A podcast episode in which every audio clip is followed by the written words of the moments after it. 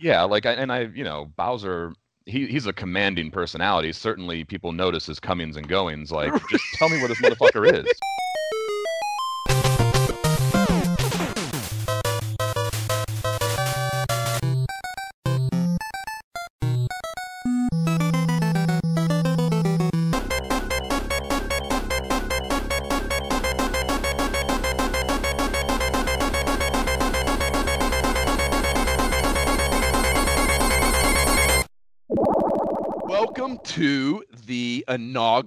Episode of the Imperial Scrolls of Honor podcast. Uh, I am Josh Folan, And I am Jeff Burns. and we are going to be talking about the early days of console gaming as we go through the uh, the periodicals that covered it: Nintendo Power, Sega Visions, and GamePro. And here in this this initial uh, episode, we are covering Nintendo Fun Club News issues one through three. So, uh, to kick things off, I want to uh, es- establishing our segment order here uh, for the first time. Uh, I'd like to talk about uh, kind of what we're playing now, just to uh, you know give some modern context of what we're into relative to obviously all this nostalgic shit that we'll be we'll be talking about on a regular basis. Uh, what, if anything, are you playing right now, Jeff? Uh, it's it's funny because it's not um, modern context. I'm still playing uh, Master of Orion 2. yeah.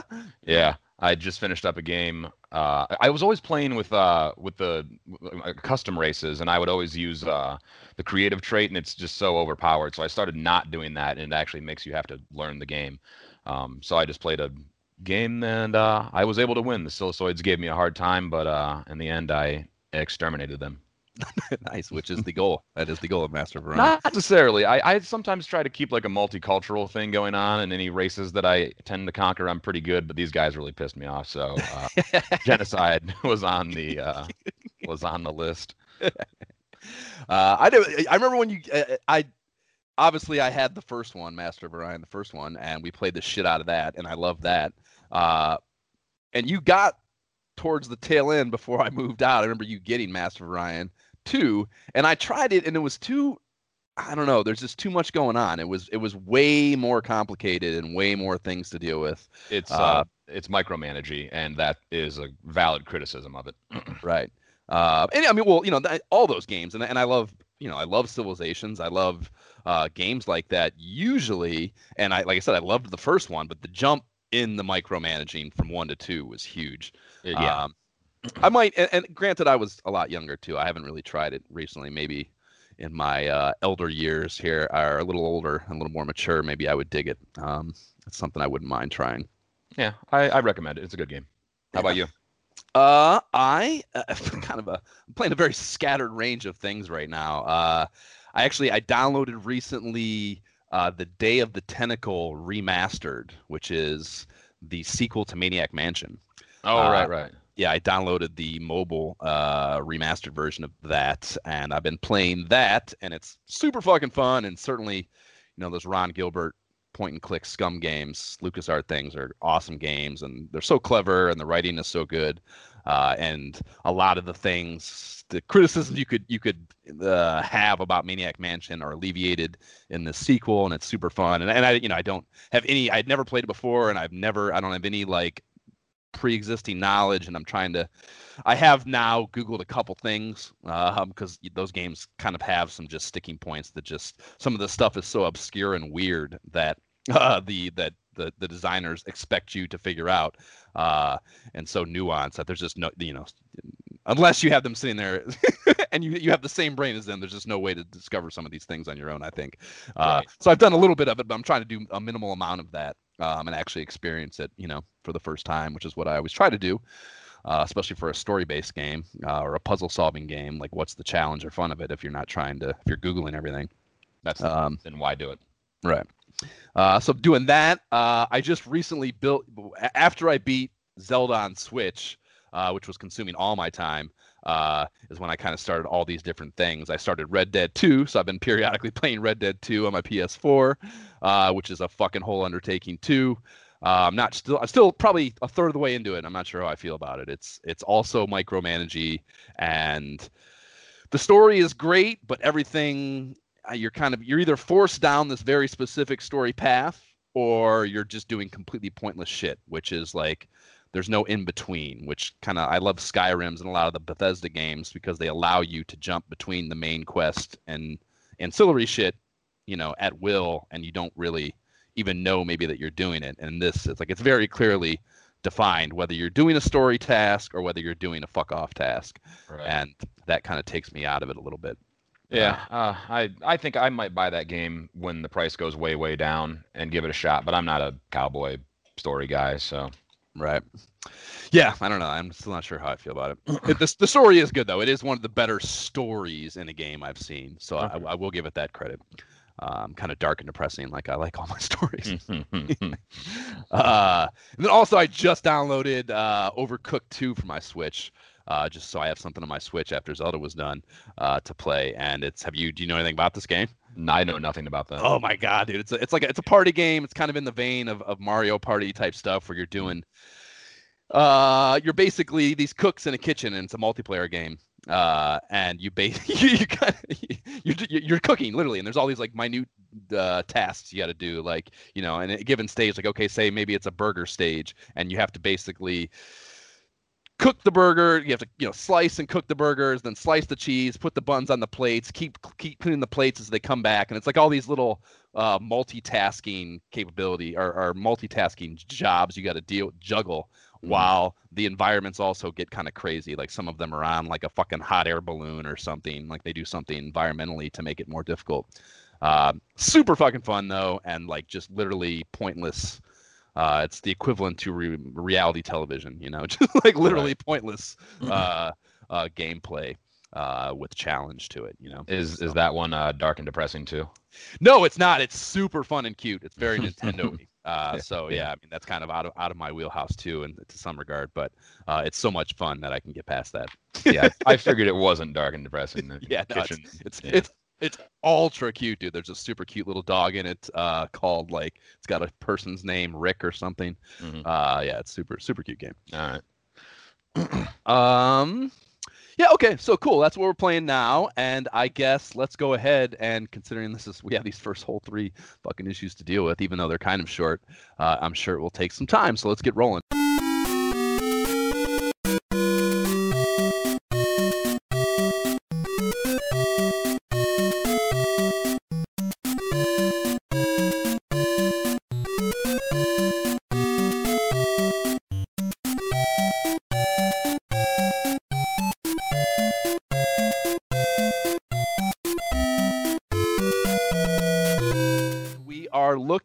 At the uh, cover of Nintendo Fun Club News, Volume 1, Number 1. And that song that brought us in here was uh, the Waterworld song in Super Mario Brothers 1, which this uh, issue covers uh, or touches on a lot.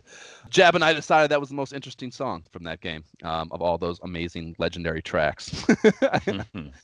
Uh, okay, so yeah, we're looking at the cover here, and um, I think probably maybe the most interesting thing on the cover to me was the fact that there is a uh, a price on it, a newsstand price, and it's steep. yeah, dude. Yeah, I mean, even in today's dollars, two fifty yeah. for a six-page. This entire issue is six pages. Uh, for a six-page tricolor periodical 250 is a fucking pricey number. That uh, jumped out at me too. It was that seemed high. yeah, very high. I'm uh, thinking like 50 cents, like max. Yeah, yeah. Max. Uh, honestly, and the you know if you really dive into the uh, the history of this thing, I mean this they created these as you know basically uh, you mailed in you, when you bought a system they would have like a card in them to join the Nintendo Fun Club. Uh, and there were one of the perks of joining said club, which was basically just putting yourself on a mailing list for them, um, was getting this newsletter. And so it was free. They didn't charge. These never were on newsstands. They were never uh, uh, ever charged for at any point. So it's super fucking weird that they put this incredibly high price on here uh, with no uh, no plan of actually selling. Uh, at least this issue, I do diving diving deep into it. Uh, they did apparently plan on selling them down the line. Uh, but there were no, there was no intent whatsoever to ever to sell this, um, at least as far as I could find. So I find it very interesting that they they put that on there. I guess maybe they were just conditioning you to be okay with with paying a high price. Yeah. See, I didn't know that. I guess like it, it's even stranger they put a price on there at all. Then you know, but Right. uh, yeah, who knows? Yeah. uh, yeah. And so, and so this is Winter '87, by the way, just to give it some time context too. It's it's uh, Winter '87 is when this came out. So, um, a long time ago. So they kick they kick it off with this uh, with with a letter from the editor, and their editor was Howard Phillips, which I don't want to do a whole deep dive on Howard Phillips because one there is a ton of that out there, uh, much of which is more competent and uh, um, knowledgeable than we would ever be able to muster ourselves. So I don't want to do too much on that, but it he is a very interesting figure. Do you does that name mean anything to you at all, Jab? Howard Phillips? No, not really. I, I'm learning about him as we go through these things here. Um, so no, nothing. dude he he's basically the the you know the all-american poster boy that nintendo chose to represent their brand in america dude it's amazing All right. um, i mean he was literally his story is he was working in their warehouse he's credited with the he was like an inventory manager in, in their uh, arcade machine warehouse and he came up and got into uh, uh, hired into corporate out of there and he like yeah, they just like picked like this, you know, they just wanted someone who like represented America to them, and they just pimped his ass out in all these fucking issues as being that. It's hilarious right. uh, to me how how uh, just unapologetically um, they they uh, use him to represent to what you know what I guess what they perceived as their target demographic for this stuff. hmm Uh, so yes, there's a letter from him. He's just welcoming you to, the, to this fucking little thing they're doing here. Nothing really too interesting about it. Uh, and the first big thing uh, is a Super Mario Brothers piece, which you know makes a lot of sense. Yeah. uh, you would imagine being a flagship and all. right. Um, what I found interesting about this, the the, the first page here with uh, Mario, that, and I I never gave it any thought or even thought that anybody would ever do something like this, but they almost tried to set up like a little bit of like story building and like mythology for Mario. Uh, yeah. I mean, yeah, one hundred percent. They, it's uh, both these first two issues. Like a big takeaway from it was like, and this is to their credit, you know, from a business perspective, how self-aware they were that these were flagship you know franchise building games because you know i mean they, 30 years later like everything kicks off with mario and zelda and the fact Right. that they were able to recognize that and um you know work to build it into what it's become right there from fucking square one is you know a huge business uh hats off to them because um they they Because they were right. yeah, they were they were one hundred percent right to say the least. Um, so yeah, that, that is interesting that they just knew that uh, immediately, basically, or or maybe yeah, maybe they didn't know it, but they decided uh, and had the foresight and the you know planning ability to do so at least, you know, To- even if they didn't grow them, right? right, uh, which is cool. Um, the, the thing I- the thing I wrote down as being the most probably notable thing of this little two thirds of a page piece uh, was this little in in the last paragraph the uh, or towards the end there these like the little sequence of questions of the dramatic questions they had. Can you help Mario rescue the princess? And what if he reaches the castle only to find that the princess is hidden elsewhere? Right. And what that mentally did for me was took me to one of the most annoying in-game copy instances in the history of gaming, from my perspective, which is getting to the when you beat those initial Bowser's, other than the level eight one in the first Mario, you get that message. Thank you, Mario, but our princess is in another castle. Yeah. Which- Like, motherfucker. right, yeah, yeah. Well, I mean, and that's like you know, it seems I don't know, it just seems thankless to me. You know, like there's no, they're not offering any assistance. They're not like, you know, I think maybe maybe you might want to go try, uh, um, you know, the level Go eight to- castle. yeah, know? go yeah, go go check out the level eight castle. I think I might have seen her over there. Well, uh, yeah, like I and I, you know, Bowser. He, he's a commanding personality. Certainly, people notice his comings and goings. Like, just tell me where this motherfucker is. right, yeah, you have to have some insight. Yeah, Uh, like Yeah, that's funny. Uh, yeah, no. The uh, to their credit, one thing I'll say to their credit, down the line they did come around a little bit. Mario three, you know they they had couriers. They were they're basically couriers for the, the princess's letters, and she was kind of leading you there. And they would give you you know useful items and shit. So eventually they came around. It's not like they're they- they've always been useless, but here in this initial installment, they they definitely could have put in a little more to the to the cause. I think. right. Yeah. That. Yeah. But here we are. Yeah, here we are. Uh, yeah, and then they wrap this thing up with a uh, uh, uh, just a shameless pitching of one of their mail order products. Uh, one of those first tips and tricks books they had, "How to Win at Super Mario Brothers." Right. Um, you know, which would be kind of set the stage for what this thing would would become, which is basically one big company advertisement. Um, which, whatever, it's business. That's how it works. Yeah. They're here to make money. Right. So when did you, since this is our, as it should be, the first thing here, uh, let's talk about what our first Mario experiences. Do you have a re- recall at all of the first time you played Mario, where it was, what, yeah, how, whatever, anything Yeah. about? Um, for some reason, I I can actually kind of vividly picture it. I think, and I don't know the year for sure. I want to say it was like my fourth birthday, which would have been October uh, '88, That's young. and I think I might have gotten Nintendo for that. And my mom and dad were divorcing at the time, so I was staying at my my oh, what the fuck is her name? She's a bad person. Uh, grandma, uh, Grandma Hicks, and uh, That's the one I, was- would go over to the house of, right?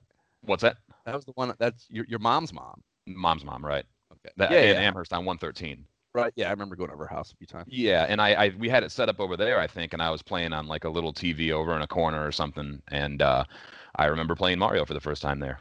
Amazing. Yeah. Yeah, I similarly. Yeah, funny enough, I think I think also my parents might have been either separated or maybe even divorced by then. I don't know. Uh, and I think I was at my. I think I think Mad Mike, my dad, got it for me for Christmas. I want to say, and I was kind of late to the game too. This was, you know, I don't remember this being the year, but piecing it together in my mind, I want to say it's '89, Christmas of '89, and I had had the Atari 2600 for years, uh, and you know, '89 is late for Nintendo. You know, I mean, Nintendo had been on the scene for uh, what four years by then. Yeah. So I had been rocking my Atari 2600 and late to the game for a long time. So you know, I was aware of the NES. I think maybe loosely, but I hadn't played a ton of it. Uh, uh, and yeah, I remember plugging it in back in. They had the same bedroom. Mad Mike was still living there, at that same house on 511, and uh, I remember plugging it into some like a little tiny, probably 13 inch, you know, UHF VHF dial TV, and yeah, like the the level I remember, I remember being at the the, the huge pit on 8-2. I'm pretty sure it's 8-2, where you have to jump that huge fucking pit And land on the one block. yeah, and land on the one block. And I remember as as as getting to that, you know, and it may not have been the uh um you know, clearly what eight two. Clearly, it took. I'm sure it took me a while to get there, but but that's the first like sp- specific in-game memory I have, and I remember just like being completely like, there's no way, it's like that's impossible. Yeah, like no, really, what am I supposed to do? What It, it was petrifying. It really, it like, and you the. You couldn't pussyfoot it. I mean, you just had to like you had to run full speed, jump as far as you could, and then keep jumping. Like, right. yeah, that, that shit was Yeah. crazy. yeah you could not stop yeah yeah yeah cool well that's yeah that's that's um cool those are first mario experiences Yeah. Also, Uh, on this first page, I, I don't know if uh, one thing that I wrote down and part of this mythology building that they did was they what was it the uh, famous for their black magic, the Koopa turned all the mushroom people into stones, bricks, and dried up plants. So is that? I feel like I may have saw something on the internet about this before, but is that to indicate that like all those blocks that you're breaking are that used to be people? That passage would insinuate that but yeah i didn't know about that as far as like lore goes Yeah, like, like I said, that's one of the first things that jumped out at me, and I was like, that's kind of fucking morbid. yeah, that's Mario's smashing these like you know changed bodies to get like a fucking coin. right You know, he's smashing up his friends. It, there was actually um, a scene like that in Beauty and the Beast too, where uh, like they get inside the. I think Belle gets inside the house or something in the the manor or whatever, and like there's a room where like there's just a bunch of like smashed up furniture and everything, and then you come to find out that everybody was turned into different You know, Oh yeah, yeah, yeah. yeah. shits, and like the indication would be that like Beast fucking killed a bunch of people in this That's room. crazy. Well, dude, Yeah. I mean, Disney shit is there's a lot of dark shit in Disney Right. stuff. Right. Uh, if you start really picking it apart, so that's not at all surprising if you think about Yeah. it. But But two Uh, things where they, uh, I I don't know what the exact term for that would be, but uh, yeah, you're kind of, what morbid subconscious planting into children's material? yeah, yeah, of like, uh, who knows, man? That shit was crazy to me.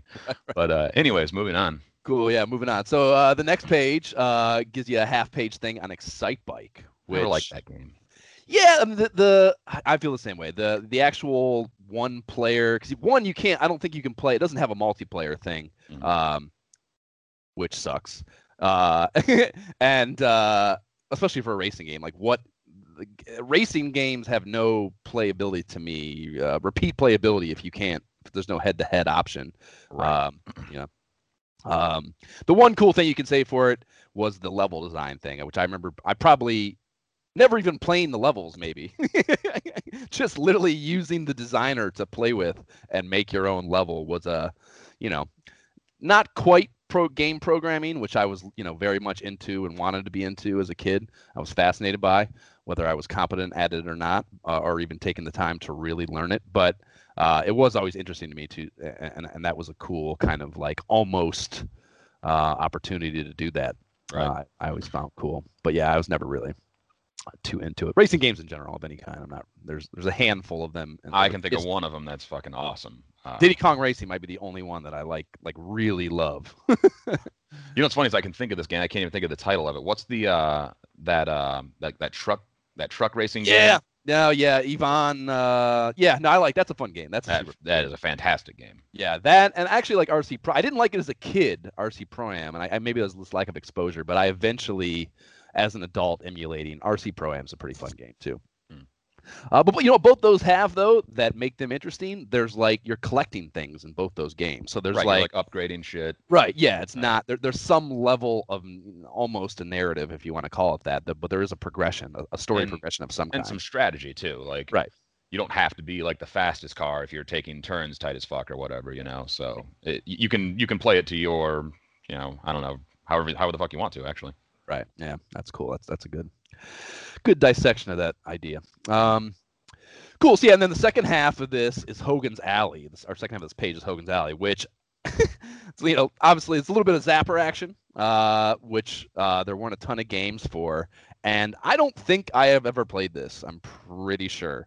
Uh, it doesn't. I looked at a playthrough, and it doesn't look that interesting. It looks very slow and monotonous.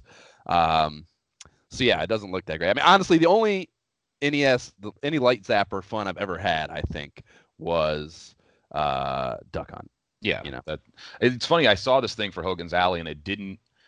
It like clicked in my head. I was like, I don't even remember any other games except for Duck Hunt that use this thing. And it was actually a pretty cool device. It just, Yeah. I don't know, for whatever reason, it never really took off. As far as I know, at least, that not in my world, it didn't take off. Well, you know what? I, I mean, this is like a, a a macro thing, but you know, the the uh, that was part of their initial offering, and like you know, I, again, I don't want to get into uh, history redundancy here that every fucking podcast is going to have already covered, but you know, the the NES was released uh, during or right after the crash, the video game crash of '83, which lasted a couple years. You know, so when they were wanting to enter the U.S. market and release this new game system, like every toy store was telling them to go fuck themselves. Like we're never mm-hmm. video games are over. We're never fucking no chance. you know. So to uh, circumvent that and to get Toys R Us and the like to buy into it, they basically, and this is again amazing marketing by Nintendo and strategy, they put that robot and the zapper in and they called it like a playset. It's a toy. It's not a video game. Like look at all mm. these tangible toys that come Right, with it. right. You know, the video game part of it's ancillary, you know.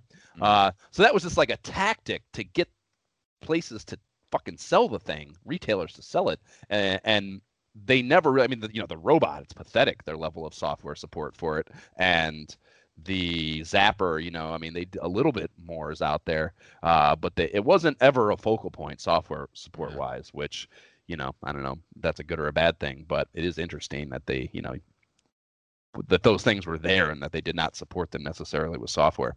Right. It's Uh-huh. uh also like some just like some of the the way that they like wrote about these these features and like we're only on page two and we're going to go through a, a bunch of all in theory but like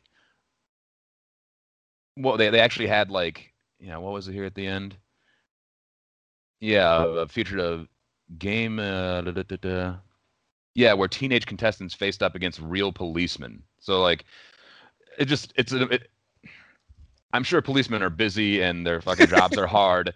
And like now, uh, Officer John Hunt of Manhattan's 28th precinct had to like go and fucking shoot this toy gun with a bunch of teenagers at this video screen, and he probably could not have given less of a fuck about it. Oh man, yeah, I actually missed that. I did not clock that. I just glossed whatever. That's super interesting. And there's, there's a lot of that where they do like, that, like we're gonna come up actually in the next page. There's like a, you know, like all these competitions and shit that they took you know TV show actors too and stuff. And it's crazy the amount of effort they went through to like advertise. Well, I guess it's not that crazy, but right. It's just it is. You don't see shit like that anymore. Actually. Yeah. No. Yeah. Agreed. Yeah. There's a lot of. I mean, uh, you know, the this is a total aside, but the the Police Quest games. I was listening to some shit about them recently, and like, you know, how that those came to be, and like they ended up you know, I mean, and and if uh, you're familiar with them, and if anyone listening we're familiar with them, like those games, you know, they're fucking so dated and clunky. But the, the, those Police Quest games were so uh, like they they were they were so focused on the procedural component of being a police officer, right? Uh, the driving around and proper protocol when you pull someone over, it's blah blah blah blah blah. So like they those ended up becoming simulators at some police training things we're using too. Oh wow. Uh, so yeah, it's interesting. I don't know. Yeah, I guess video games, especially early on here, kind of how they were tried to be into how they were try how they attempted there were attempts to integrate them into like places in society that I don't know if they had a place in or not. You know, it's it's interesting how I don't know experimental. I guess maybe some of these companies were. Right. I think it it turned. It's in the beginning it had to be a rough go because it's hard to simulate any of that shit. But like, you know, in the end now like it is absolutely a viable way to do training and whatnot. Like I, yeah. even the us military uses fucking literal literally xbox controllers in their submarines to control uh, the periscopes. That's because it, it's a format that literally everyone's familiar with from birth so why wouldn't you just keep it? Right. Yeah no there's stories about battlezone that tank game. One of you know was a that was a military simulator at one point mm. too and that was you know I mean, that was a vector game, you know, it's like right. outlines of things. Right. Uh, so no realism to that at all. Just, I guess, yeah, the, the act of it. Anyhow, that's yeah, that's, that's not that's, what we're talking about. that's a tangent. Uh, so yeah, so yeah, moving on to the next page. The it is uh, uh, it's coverage of what they called the Super Mario Athon, which was in Beverly Hills of December '87. Uh, and yeah, it was a child celebrity started event that boiled down to basically famous kids playing Super Mario Brothers for a Say No to Drugs charity. Uh, yeah, some of the people there: Wil Wheaton, of the film Stand By Me, and I'm not sure which kid he was, but that's a fantastic fucking movie. And uh, and the high score, and, and he actually had the high score of the day, which in which was 239,000, or yeah, 239,400, uh, which is actually not a very high score in Mario. Um, but they were probably half-ass paying attention. Somebody tweet this to Wil Wheaton and uh, let him know that Josh is talking shit about his score. yeah, I'm fucking giving you shit about your fucking 80, 1987 People uh, don't forget, Wil. yeah, yeah, yeah, yeah. Yeah. Today's culture, fucking, you can't get away from anything. uh, yeah, and then also uh, Justine Bateman, which was she was a Family Ties, uh, that Michael J. Fox show, uh, and her brother, who is now like fucking one of the world's biggest movie stars, Jason right. Bateman. Yeah, I, uh, I, I saw the name and I was like, and I'm not great with actors and shit. I, I don't really care or know, but I was like, Jason Bateman sounds familiar. I look and just to the right, it's just very vividly young Jason Bateman. Yep, no doubt. Yeah, he was on some show I'd never actually heard of, Valerie. It says so. Never heard of that. Uh, the, the top prize uh, for for yeah, basically the idea was kids would go and they were playing against these these television stars and stuff. Uh, so the top they, they were giving away prizes to kids who could beat the celebrity they were paired with or paired against, and uh, the top prize uh, for doing that was a uh, a whopping 19, 19 inches of color tube television and a deluxe NES set.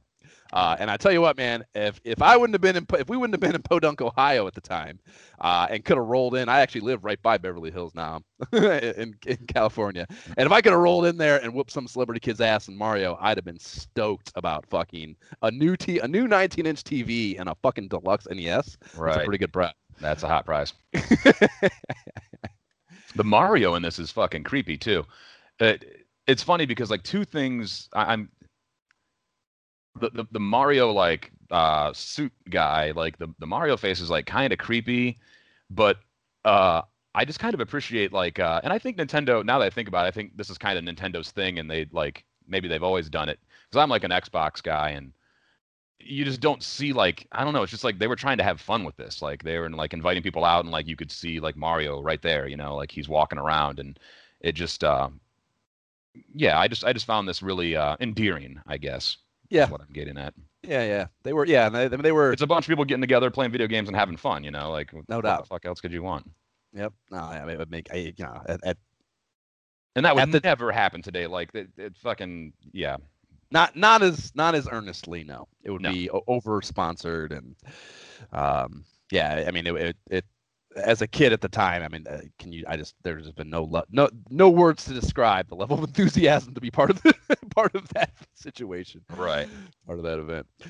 Um, cool. So yeah. So then this, uh, so this the rest of this page has uh, a sneak peek, like basically their their equivalent of a preview section, um, and they featured these black box series, uh, kind of loose definition of the word sports, uh, pro wrestling and slalom, um, which. Uh, we actually the next ish, next episode gets into, and we're the, the we're gonna we're, we're trying to focus. We're not gonna get into one of the rules of this. I want to just to keep it somewhat moving along. We're not really chugging along here uh, at, at a very breakneck speed, but to, to to help with speed a little bit, we're gonna try to focus on things that are out uh, as far as like really getting into the gameplay of games and stuff. So, moving on, moving on, moving on. Page four uh, is is uh it's their their first invite to like send in high scores of games, which is another just I don't know, just a, a, great snapshot of a time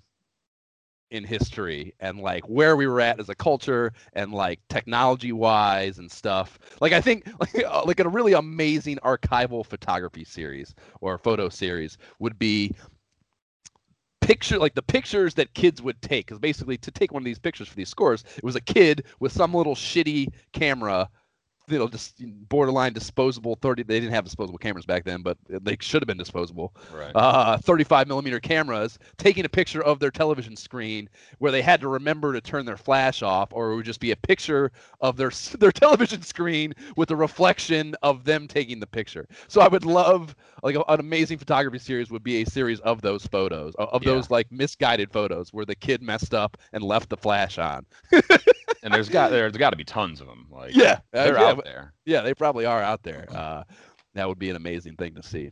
Um, so yeah, and, and another like quick stupid thing I thought about this, like to send these in to be eligible for because the whole idea was you would send in the score and they would list the high score uh, in the magazine or in the newsletter going forward.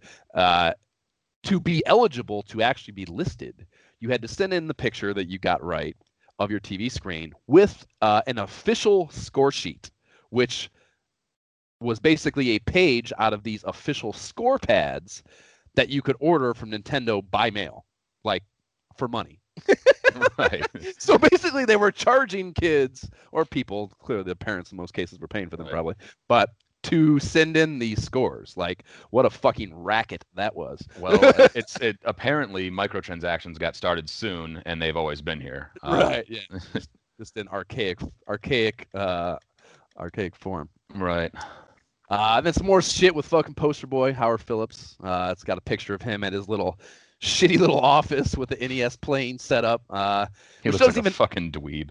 yeah, yeah, super fucking dweeb. Which that's what they want. You know, they want this. This is like this is, you know, it's what they like. I don't know the what this.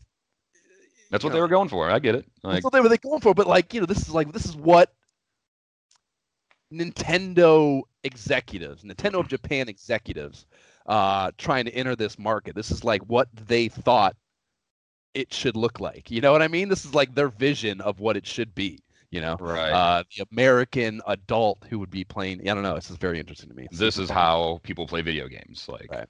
this is the setting that you'll find yourself in. Yeah, Yeah, a little thing I noticed by the picture is fucking his little setup there doesn't even have any standard issue NES controllers. Like he's got other shit there, which is Right. it- It doesn't quite look like an advantage. no, yeah, it's like an arcade joystick, you know, Right. uh, which is what the fuck.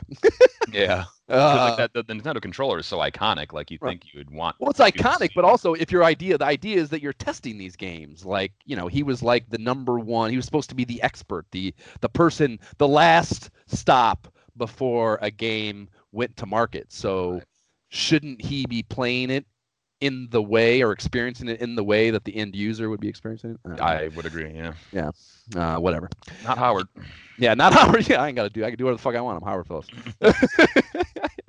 uh, so then, yeah, it go the, the the next page gets into uh, a mailbag section, um, which is you know supposedly letters from players, users of their shit, which were all kind of uninteresting letter, uninteresting letters uh, that seemed a little, you know, basically like Nintendo just stroking its own ego. That maybe you know, if they didn't write them themselves, they handpicked them to be strokes of their ego. Oh, for sure. Yeah. Yeah. Hundred percent. Uh, I found Keith McMiller's uh, letter a little interesting. He says, I have some questions though. Oh, wait, hold on. Uh, Dear Nintendo, I must admit I've been hooked. Your selection of games is outstanding, creative, and original, and contains some of my all time favorites. I have some questions though. Is the Nintendo system expandable? How many games can I look forward to in the coming year? And the last part where I find it interesting, and will I be able to buy replacement controllers or will I have to send them in for repair? Like, how much are you using this to where it needs repaired? yeah, yeah. And Well, then I started well, thinking about it. I was well, like, were you planning for that? Smashing these controllers is what that. maybe, or just like you know, I play these things so much, I anticipate like a very, you know, just a very, very meticulous, uh, precautionary human being that is just you know looking forward and wants to have a plan in place, a plan, an action item plan to, to, to carry out and ready. To, it's turnkey. Should his Nintendo controller get fucked up? right. Uh, and it just like. And Nintendo's response is just like it's almost it, it reminded me of like a like like almost like a small business like startup to where like they they couldn't just like brush these questions aside at this point. Like Yeah, you had to answer these questions like if okay what do we do if the fucking controllers we need repaired you know? Like because we can't piss these people off. Um yeah again like you would never see that. I, I know even today like xbox or microsoft will release like i've never had one. I don't see the need for it but like microsoft will release you know super controllers that cost like 120 bucks or something and they fucking suck and break right out of the box and microsoft could not give a fuck no less support. You know, I mean, uh, you know, one caveat to that, and like I agree, fuck, you know, especially a company like Microsoft, but like, uh, you know, there's just this is a, a happening at the, you know the NES is happening at a time where information and just options for solutions in like in life in general are are more sparing. Like you can't you know, if you don't have, there's no one, there's no internet to just plug a question into. Like literally Right. any question you have now about anything, you can find the answer for in nanoseconds. So, you know, they don't need. It's not necessary for them to have the level of curation and support for customer Right. service, which is part of the problem. Uh, but you know, also somewhat to some degree uh, justified because these things are being solved elsewhere. You know right uh, uh it's, it's uh, doing a lot of research for this stuff it's you know like there were there were like it was like a whole thing to become like nintendo certified and like as a Mhm. rep- as a as a repair electronics repair shop you could like become any nintendo certified as repair as, uh, an official repair facility for nintendo stuff so right people would actually take these babies in like you would get you know whatever fixed uh like your car. to your radio shack who's Yeah. nintendo certified right. Yeah. Take take the thing in for fucking to rotate the tires on your NES right.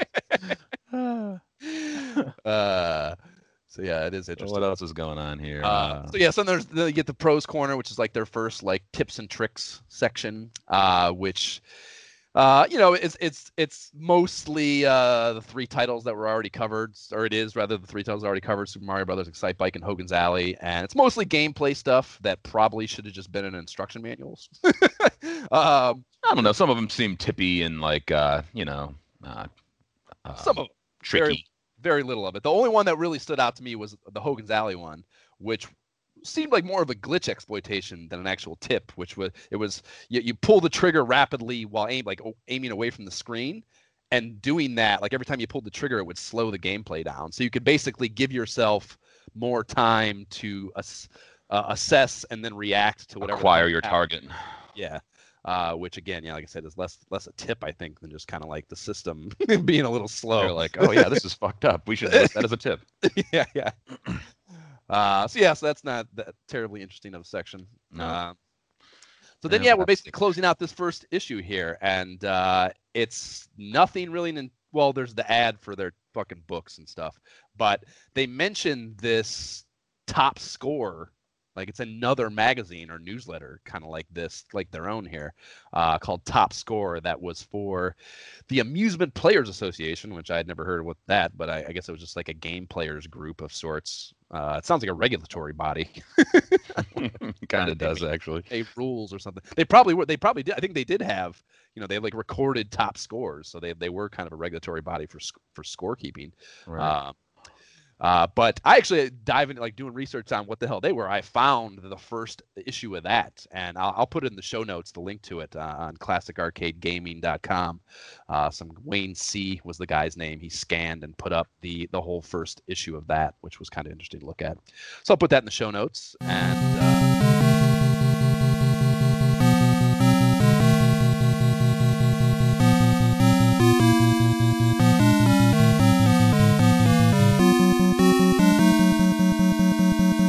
All right, and that so we're we're into issue two now, and that was the uh, the Ganon's Dungeon theme uh, for Legend of Zelda, which this issue um, dives into a lot. The other big flagship title for Nintendo, and this is the Summer of '87 issue, and uh, it opens as uh, is customary now.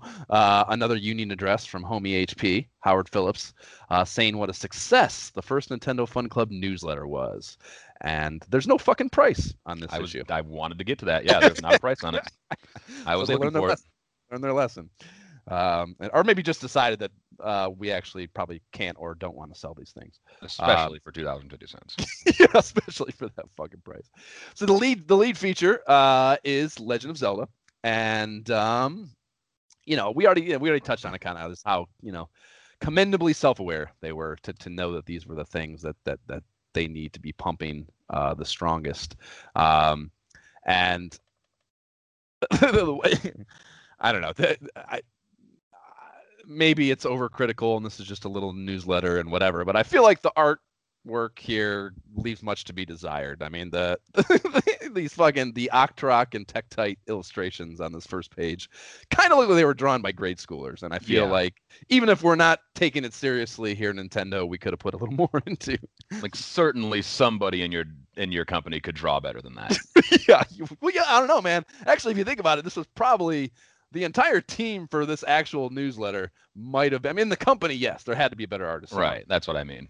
Uh, but maybe they didn't have access to those resources. Maybe this was like a little redheaded stepchild of of the company at the time. And... Well, I noticed going through the, just these three um, issues that they actually get noticeably better issue one, two, and three. Like oh yeah, 3 the artwork's actually pretty good. Yeah, no, I mean they have, the third one has a real cover. I mean, I you know I, I touch on that. Like the, the third one looks like a real magazine. Right. These first, these first two are 100% like just you know like high, little middle school newspaper level. uh, and they actually had enough time in between these episodes or episodes. I keep doing that issues.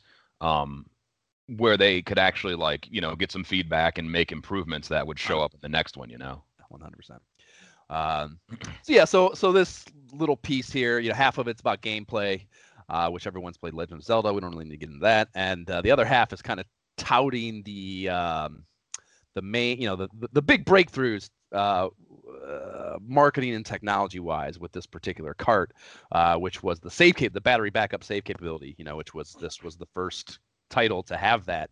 Uh, you know, in Japan, these they, they had the the the, the disk system uh, that allowed some writing capability and saving games, but in the, in the U.S. we didn't have that. So this was the first time that you didn't have to rely on either beating the whole fucking game in one sitting or some fucked up password system. uh, to save your to save your game and, or come back and play uh, from from somewhere uh, other than the beginning. Um, and that's obviously amazing incredibly revolutionary and whatever.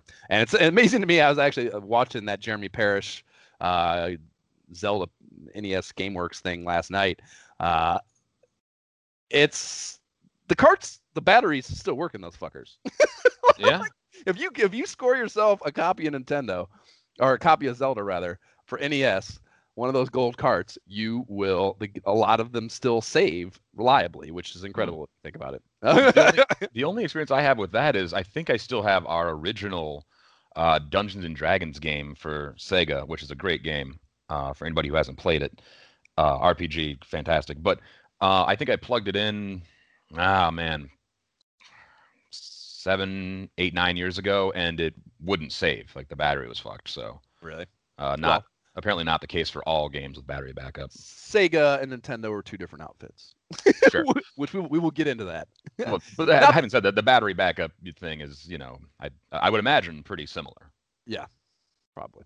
Um, not to suggest that Sega is subservient to Nintendo. There was a time I think where I, well, I definitely was Sega first. But, anyways, right. um, so yeah, uh, one of the other, yeah, the, the, battery thing, and then the fact, you know, they they pitched this as like, you know, they made the cartridge, as I said, gold, and like that was, you know, they they were the actual box uh had a see-through panel on it so you could see the actual gold, gold cartridge cartridge inside the box you know so uh again like you know the a lot of interesting marketing things that they did that were, you know, cool and made them what we remember them as today, which is really cool. Um, they did misspell at the end of this though. They misspelled the phrase role play. I wrote that down in my notes. they spelled it with two L's, like roll yep. down a hill instead of with a fucking E, which is uh, funny. Like that's probably that's probably not a typo. The person writing this probably didn't know the difference at the time because role playing I don't know, like you know, other than Dungeons and Dragons, where did that word or that phrase get used? Certain, you know, you know, that's interesting. Yeah, probably not in video games, not until like this game and the ones that came after. So yeah, give them a pass on that one. yeah, but interesting, interesting nonetheless. Uh, so yeah, so that's the Zelda piece, and then um, we turn the page to our first sports expose here. Uh, and uh, again loosely using the word sports uh, pro wrestling in particular but uh, the three games are slalom pro wrestling and volleyball.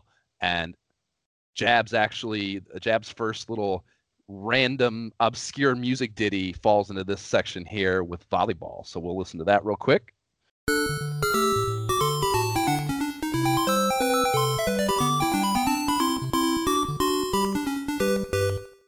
and that's the opening title sequence on on volleyball, which is, I think, a very Nintendo-y sounding little ditty. Uh, is, is, is... It sounds very Nintendo-y. yeah, fun, fun little, fun little ditty. Um, so these three fucking games, man. Okay, did you did you pull any of these games up? Uh no, no, I didn't. Oh my god, I played all three of them real quick. Uh, okay, so slalom. Uh, I actually I like the tagline how fast can you shoosh? That's shoosh. Right. Yeah, yeah, that is fun. Uh, but uh, way more fun than the actual game. Uh, I I I never played this, so I fired. Yeah, I put, emulate Nestopia, pulled up. Controls were all kinds of fucked up, um, keeping you on target. Uh, and the goals were really poorly defined, like within the levels. Like I didn't really. Granted, I'm not, you know, I'm not a skier, in the analog world either. So maybe they would be if you were a skier, you would inherently know what you're supposed to do. I doubt it. Uh, yeah, I did. I definitely did not though. Uh, yeah, fuck that game. I didn't dig that game at all. Uh, pro wrestling, I remembered it fondly, and you know, I'm not. I don't actually. Oddly, watched Royal Rumble last night. I got invited. My buddy Shawnee invited me over for a Royal Rumble party, and I just went over because I hadn't seen him in a while. And uh, man, wrestling's interesting these days. But um, certainly not a, a, big wrestling fan. I was a little bit into it as a kid, but you know, it's never been like my thing really. Uh, but I do I remember this game fondly, and it still was pretty damn fun pulling it up okay. and playing it right now. Uh, it you know I didn't even wrestling games are so much predicated on like the moves you can do and stuff, you know, like the grappling stuff that you can do. And the idea of having being limited to two buttons, you know, seems like it would make it there wouldn't be many options on that front. But it actually there was a range of things you could do, and I didn't even look up the buttons, and I still had fun like figuring it out, and it was intuitive enough to where I could play and. Oh and yeah, beat- it actually looks pretty good. yeah, it's not bad at all. And some of the characters are interesting. You know, the Amazon guy, the Starman guy. Um, so yeah, it's not not a bad game at all. And then last one, volleyball. Uh, I, it's not a it's not a good game by any Right. length. You know, it was in that for this first run of black box game black box games that they released. Uh, I they, I found it interesting. A, a pretty big localization team fail uh, on this. There's seven national teams in this game, none of which are U.S. for a U.S. release of a game, which is you know not to say every game or every sport needs a U.S. representative necessarily, but I think if you're releasing a game in the U.S., not a bad idea. Like a big Uh, market like that, you'd think you'd kind of shoot for it a little bit. Yeah, you think the USA as a team in hockey, and the Americans aren't any good at hockey. Right. uh, yeah, I, I tried it for a few minutes, and it's not. You know, the controls are not also not that intuitive, but I, I did see kind of there was potential for it to be fun. I could see if you fucking sat down and got a little bit good at it, it did have some mechanics, and I kind of started to somewhat enjoy it. Okay. Uh, as I was, I was like, I'm not gonna spend more than five games or five minutes of my life on this game, but uh, if I chose to do so in a, uh, many years ago when there were fewer options, uh, I think maybe it could have been a little bit fun. right. Uh, You'd also have to, I think, be into volleyball, and we were not. So Yeah, Definitely not. Oh no, man, that's that's something I, in the analog world I will play. It doesn't happen often. The opportunity to play volleyball is not a common occurrence, but uh, it is something I will play as uh, that is kind of fun. I was actually I went to a, a a party over the summer. My first my first LA beach party, Jab. I went to. Oh. We played a little bit of volleyball, beach volleyball, and it was fun. I'm glad you had a good time.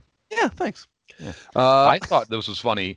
The the teams that they picked, the the nations they picked, they all mostly make sense. And maybe like they're like, you know, back then these were like the premier teams in some Right. sort of worldwide volleyball shit.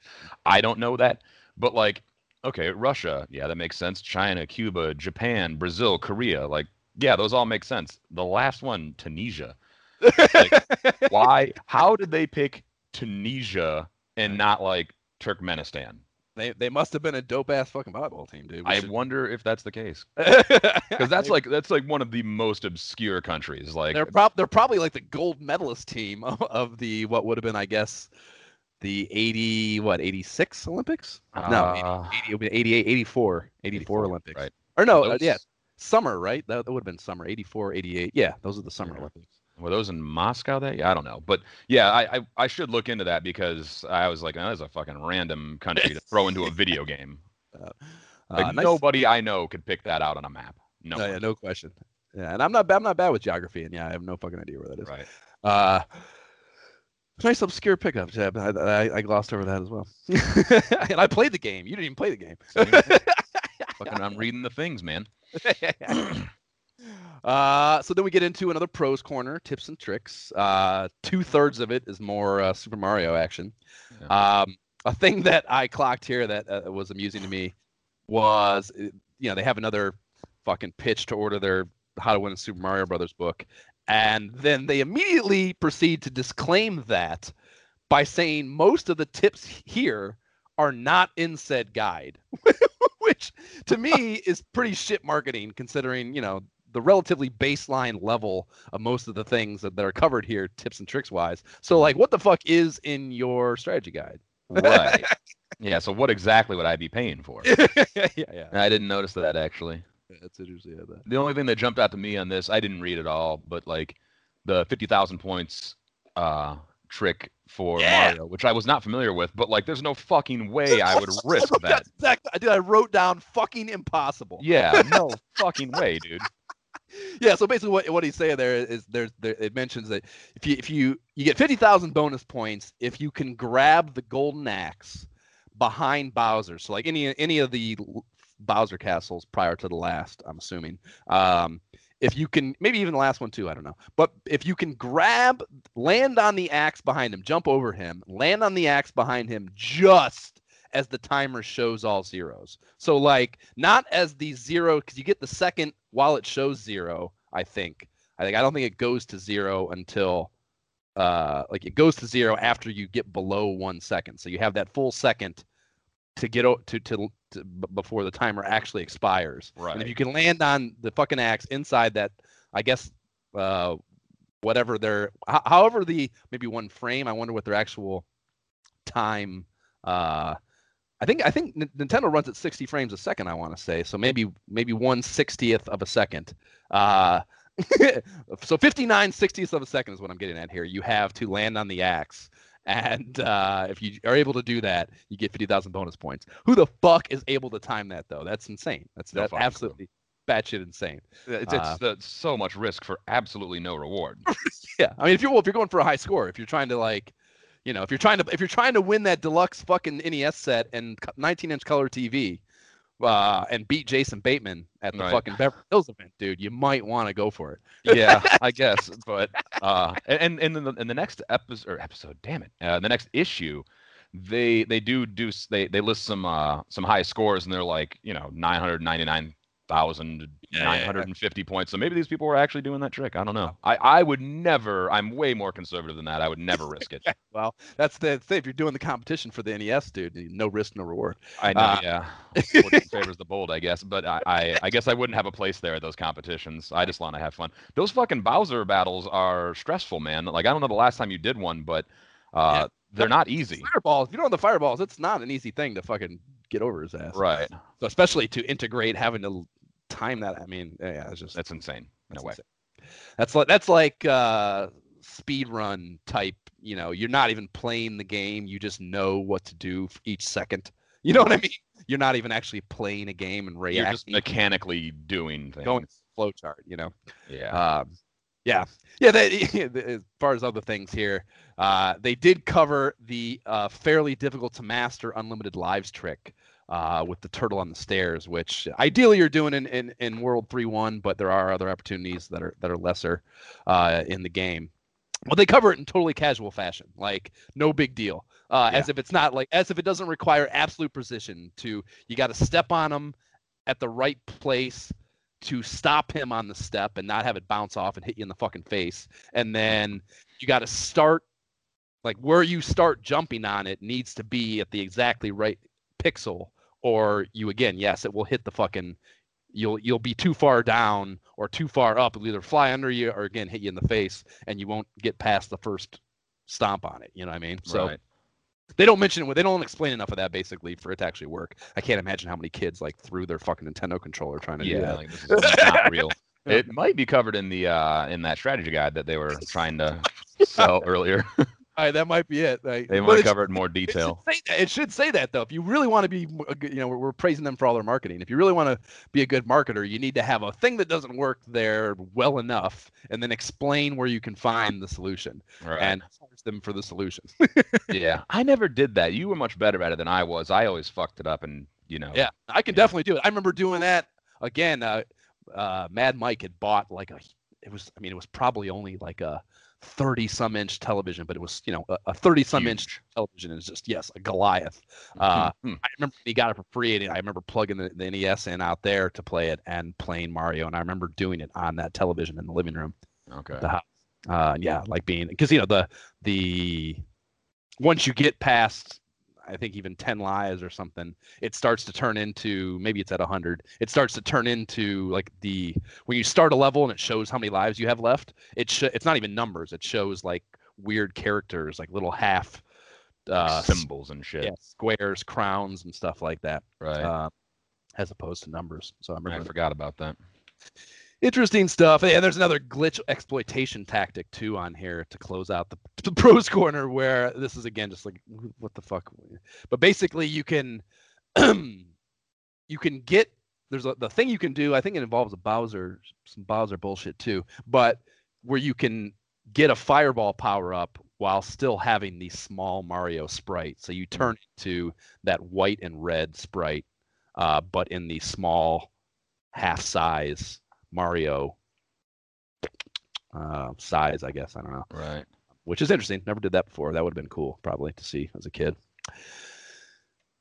Maybe now too. Maybe I'd maybe I'd find it interesting now too.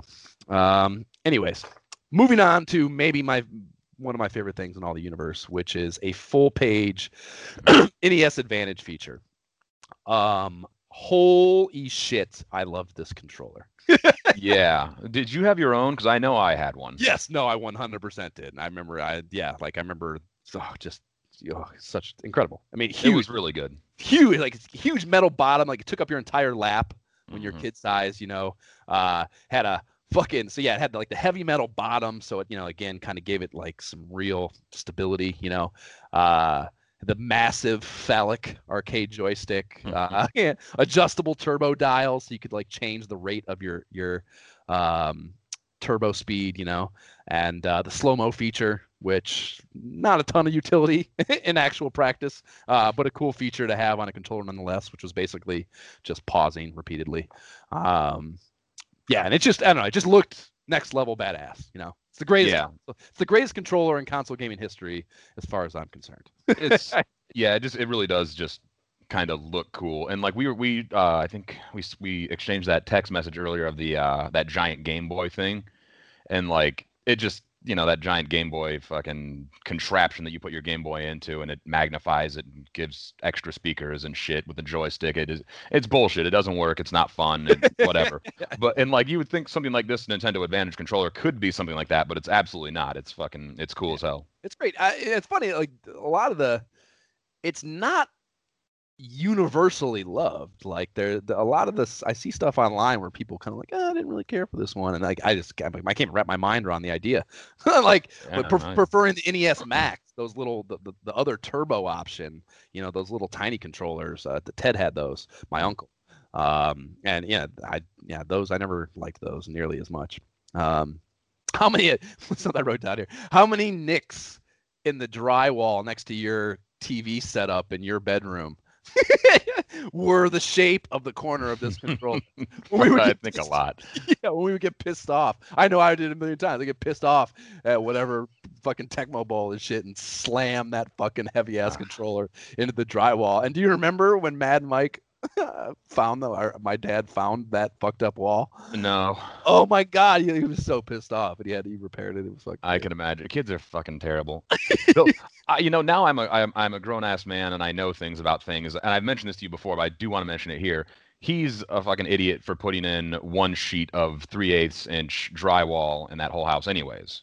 yeah, He yeah, should have put more fucking drywall up, and we might not have had these problems. But yeah, yeah, yeah, yeah, that's neither here nor there. yeah, that's, beside the point. Um, Uh, my NES Advantage had rust on the bottom of it, and I remember when it would be sitting in my lap. I don't know if it was like grabbing like little tiny hairs and like pulling them out of my leg or something, but like I'd move sometimes and it would cause like sharp pain.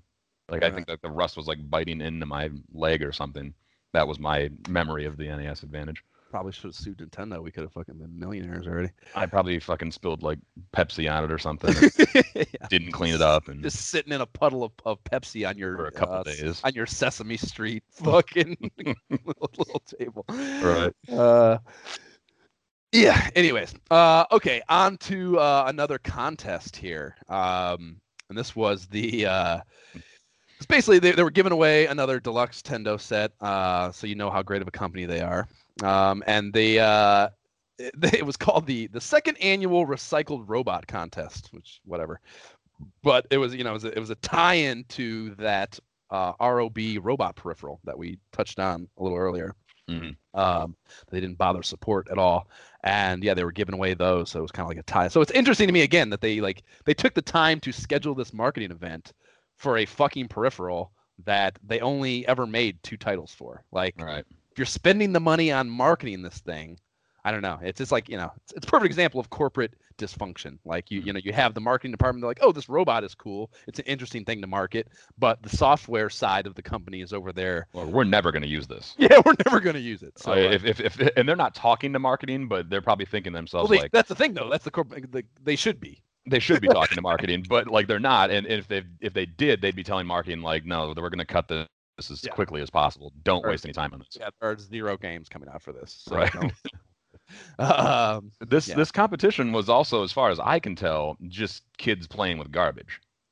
yeah, yeah, building their yeah, they were building their own robot. I guess we should mention that. Yeah, like they yeah they built their own robot and shit, which is funny because I tried to do this. I took apart your little your uh your mom was so pissed. I took apart your your reading Big Bird. Yeah, you dick. I remember. Uh, so yeah, I used to disassemble toys all the time as a kid, and I would just dump the the parts into this bucket I had, and the plan was to someday build a robot. and I never got around to. Oh, Uh, God. yeah. You fucked up my Big Bird and you hawked my fucking Final Fantasy cartridge. Yeah, we'll You get. suck. Yeah, well, I actually have I have an aside of that. We'll get into that Yeah, uh, later. I have I have a whole thing, a whole piece on that. But I'm glad. I hope uh, it's an apology. um, I don't know. Maybe maybe we'll get to that. Uh, yeah, kids do dumbass. Kids are fucking dumb. Yeah, they're idiots. Uh, and uh, like I said, the other half of this page is another preview section, and they do uh, Metroid and Kid Icarus, uh, and then um, and then a tiny little footnote about Punch Out with no mention of Tyson in it. Uh, the only notable thing about this, again, not wanting to delve too deep into preview stuff, things that aren't out yet, but uh, they mention they coined the phrase password memory here uh, alluding to what would be or what is the dumpster fire password systems in Metroid and Kid Icarus. Uh, way too long, way too many character types, upper lower upper and lower case uh, character sets, and a password thing is just a completely unreasonable situation. yeah, I remember like uh, capital I and lowercase L. I mean, Yep, you were just you better write them both down. Yep, the zeros to this day. I still that's write- crazy. You could get a fucking password and it could have like ten like points of variance that would like it could And be they- anything. Oh my god, what a Yeah, disaster! and, and it's not like they show you the whole character set above that in order for you to be able to determine a that that that that L is not a one or a capital I or whatever, you know. Um, so yeah, just fucking total dog shit. I think uh, Castlevania 2 was good for that too. It was, but No, but I think that one had uh or somebody would do the uh the the one bone that they would throw you is um your capital zero and you or I'm sorry your capital O and your zeros. The zero would have a line through Right. it. Which I still put to this day, dude. When I, I no joke, I, I just had a, I was writing some shit down recently, and someone asked me why I did it, and I was like, I don't know, man. It's just burned into me. because Like password memory. yeah, fucking because you don't want to fuck the password up. That's why that Right. zero has a line through it. yep. Uh, yeah. Um, cool. So then we move on to a uh, a full page listing all the third party licensed titles. Uh, so then the NES throwing their their their third party licensees a bone here, um, which was probably some sort of contractual fucking obligation that they had to that they granted for companies giving them money three times over to buy the buy the cartridges from them and get the Nintendo seal of approval, et cetera, et cetera. This was probably part of their counter negotiations that they had to advertise their games. Um, Literally just a listing though. It's not much of an advertisement, right, but I mean, you know, again, in a but it helps. Yeah, I get it. in a time period where where you couldn't find information, this would have been how you like, oh, Deadly Towers sounds interesting. Uh, 1942 uh, uh, Capcom listing here. That was a pretty good uh playing game. That, that was fun. It, it it it worked well. I, I shooter shooters is easily, especially aerial shooters, are probably the genre that head up my fucking suck list the most uh, on um, on these older consoles. I just, can't. There's just again, there's just no story to them. You know? I, I yeah. Having said that though, I think 1942 might have been the best one. So keep the that in mind if you're ever looking for one. I actually liked that Dragon Spirit game you had. That wasn't good. but that was just because again, I think we have a, a we're we're partial to medieval fantasy type shit. You know, Yeah, I have an affinity for dragons. It's a joke in my group of friends. It's yeah. I've never heard that joke, Jeb, but it's not, I'm not surprised to hear that. that Yeah, well, I mean, it's basically what we're talking about right now. Um, so getting on to the next page uh, is the first high scores section. Uh, people have mailed some shit in, and uh, there's a few astronomical, as you mentioned earlier, Super Mario uh, scores uh, of just shy of 10 million. Uh, and the top one is from Mark Ace Coral, which I'm guessing he assigned that nickname to himself on the submission. Uh, pretty badass, Mark. Though there were several people that tied him, but they put him at the top. So to me, that says number one. Yeah. Yeah. So we got to give a big shout out to uh, Mark Coral. Right. Well, yeah. I mean, do you think maybe they named him that because he's uh, uh, because he? No. Why would he? Why would they have picked him? Like maybe maybe, Yeah. maybe they picked him as the top one because he gave himself a nickname. Yeah, could be. Which, which He's in didn't- Riverside, California. Is, that anywhere near where you are? Uh, I have no idea where that is, so I'm guessing it's probably north and somewhere obscure. Hmm. Um, yeah. Uh, and then there's they do they do they this is amazing to me. Uh, so they are basically they're they're they're they have a a a, a call a, a request that if you beat Ganon in Legend of Zelda, to call them. There's a phone number. so there are operators standing by to to log the first 10 people to beat Legend of Zelda. So like the idea, I don't know, like in present day, like a game comes out, 9 seconds later there's a It's beaten. 40,000 people that have beat it. You know, Right. because shit leaks out, whatever whatever is behind that um reasonings for that.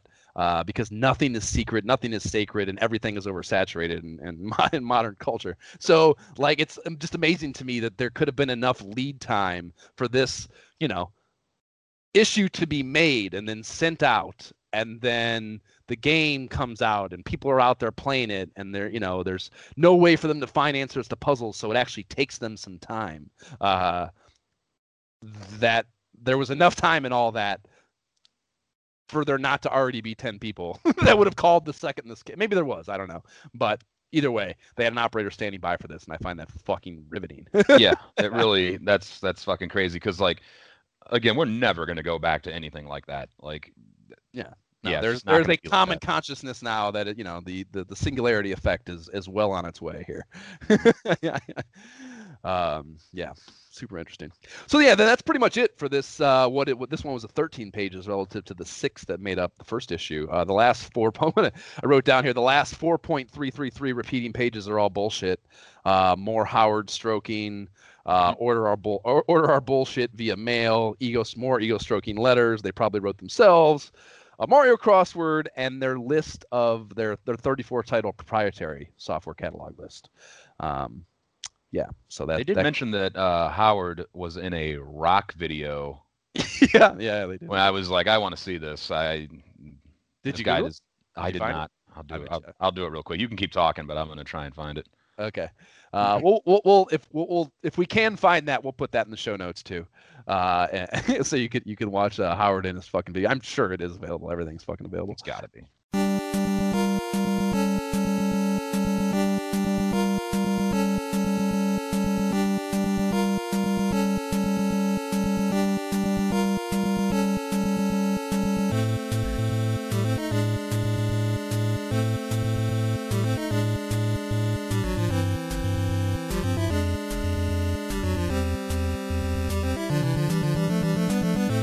And that was the Metroid Escape theme, bringing us into issue three of Nintendo Fun Club News here, um, which neither of us have beat Metroid, but we uh, hypothesized that is the post Mother Brain um, sequence of the game where you're trying to get the fuck out of the space station or whatever.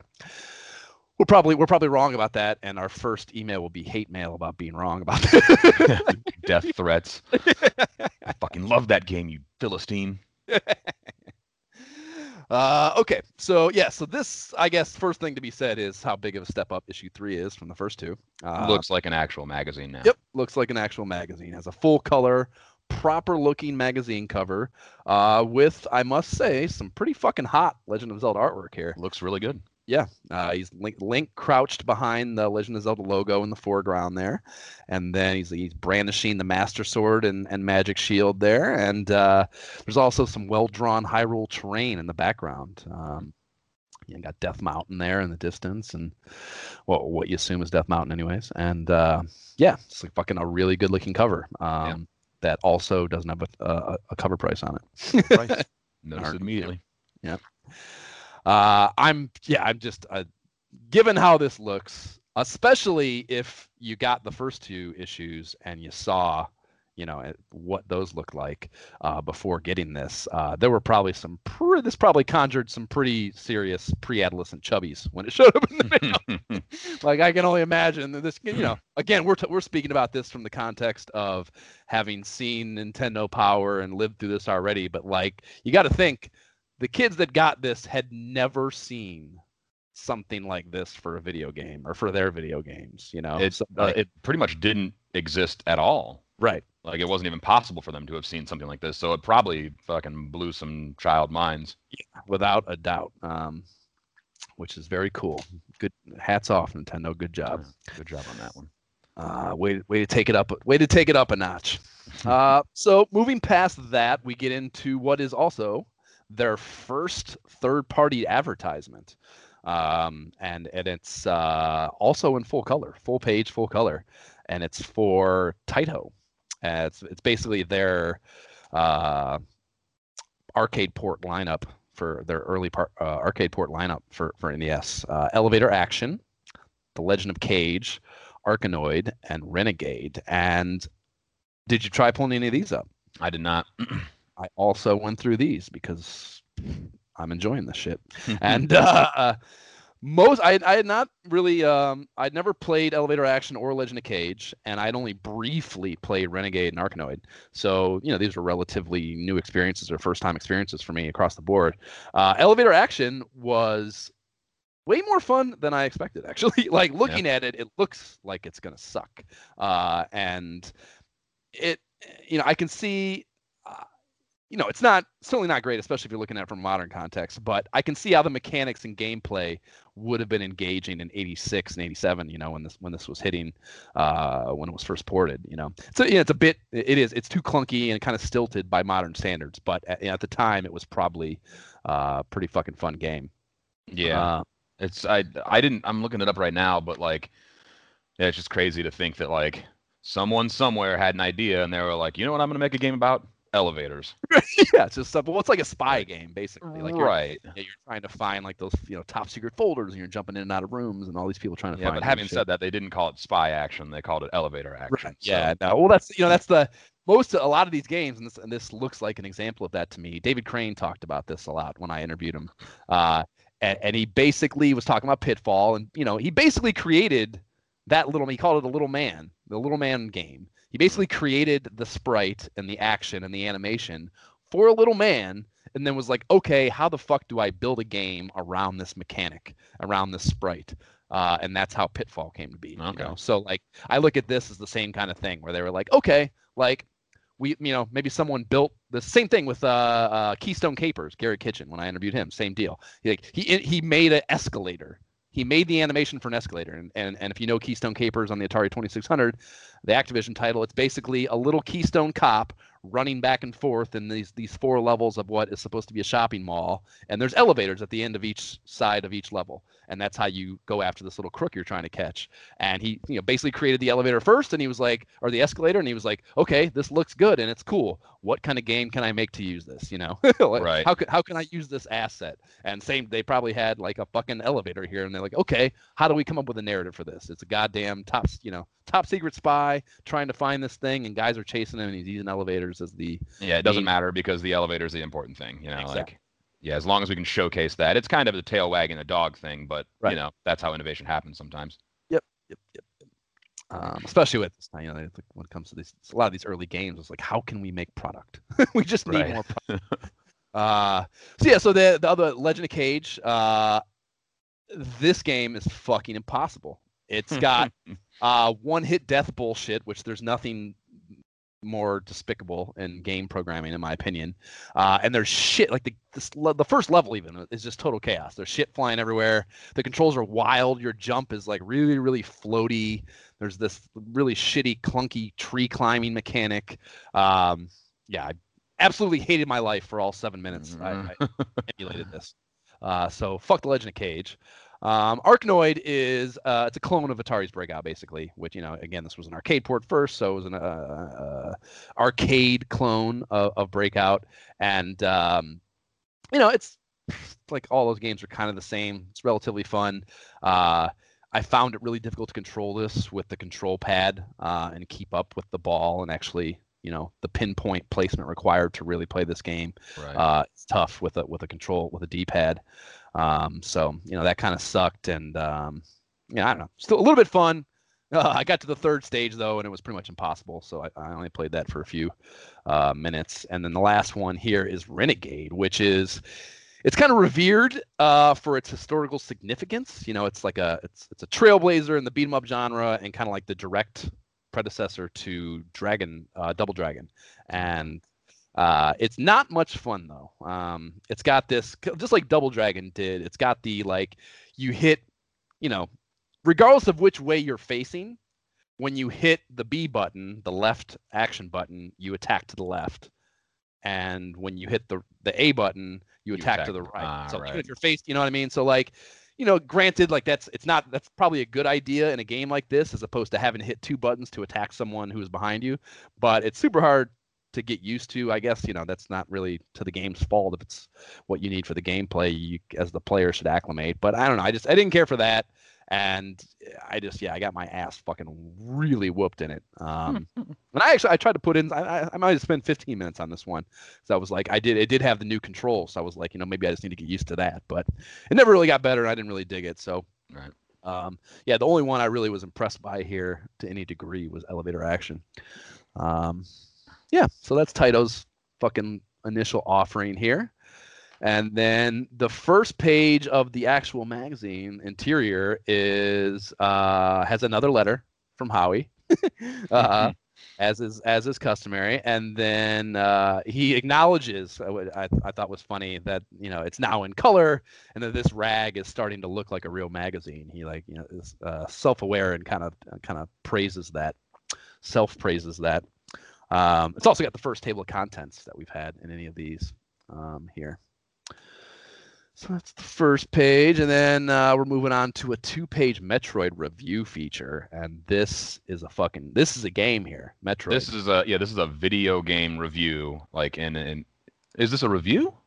yeah, I mean it, it- they don't none of these Uh, not like okay. I see what you're not saying. not an editorial context, but Right. it is it is an in-depth uh, spotlight, I guess is maybe better examination. yeah uh, than review because yeah there is no editorial critique but um it is very much yeah like an in-depth look at what this game's about and you know It would Uh, look familiar to the modern uh, video gamer. It- Yeah. it, it'd be familiar. yes no doubt um so yeah my favorite part of this was probably uh uh, one you know uh, there's some pretty slick uh Samus uh, illustrations here. It's not. Uh, I, I like the artwork here. I guess better. Another example of taking a step up than, than in that. You know that we talk shit about the Zelda artwork in, in, in issue two. Mhm. Um, so they, they maybe they hired a real artist for this one. I, well, yeah, they must. someone lost their job though. Given so- that given that cover, I guess they must have hired a real artist. Uh, Yeah. no surprise that the, the illustrations inside are good, better too. Um, yeah, they got the, the my favorite part about this co- the copy on this thing is uh, the mapping bit. Uh, to avoid getting lost in the underground mazes of uh, Zebes, uh, maps is a must. Maps are a must, you know, but you have to make them yourself. so basically, you're on your fucking own, kid. You know, right. we're not spending enough dough to put any maps in this thing. You're gonna have to do it yourself, uh, but you will need them. Yeah, I mean, at least they told you. Um, you know, if, if you didn't know that, you might not. It might not occur to you to make maps, and then you'd be fucked. Right. Yeah, and- and this game is it is so you were just fucking wandering aimlessly uh, if if you're not tracking your progress of where you're at, where you're going.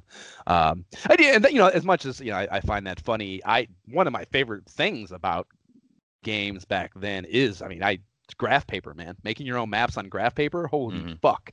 Uh, like I remember, you know, Ted had a, I think he, anal retentive BB stacker, my uncle, fucking, uh, his some of his wizardry maps. I remember him having on graph paper, uh, for for wizardry on NES were so fucking detailed and just perfectly drawn and and and mapped out, and you know, little fucking ant, little little keys that he made, you know, like uh, shading certain parts of the map that might have a pit or some other whatever it might be, Murphy's ghost or whatever Right. uh, in the you know and having his own little key in the corner of the fucking uh, on, on the graph paper is just some of my favorite childhood memories yeah, definitely. Wizardry is another game where you had to do that, or Yeah, you were had- pretty well fucked. you were totally fucked that game Yeah. Um yeah that's that's um, you could talk shit about it from a from a modern perspective but at the time that that, that was a really cool part of gaming Right. Um, it's funny, actually. I, I- you just heard the way I pronounced uh, Zebes there.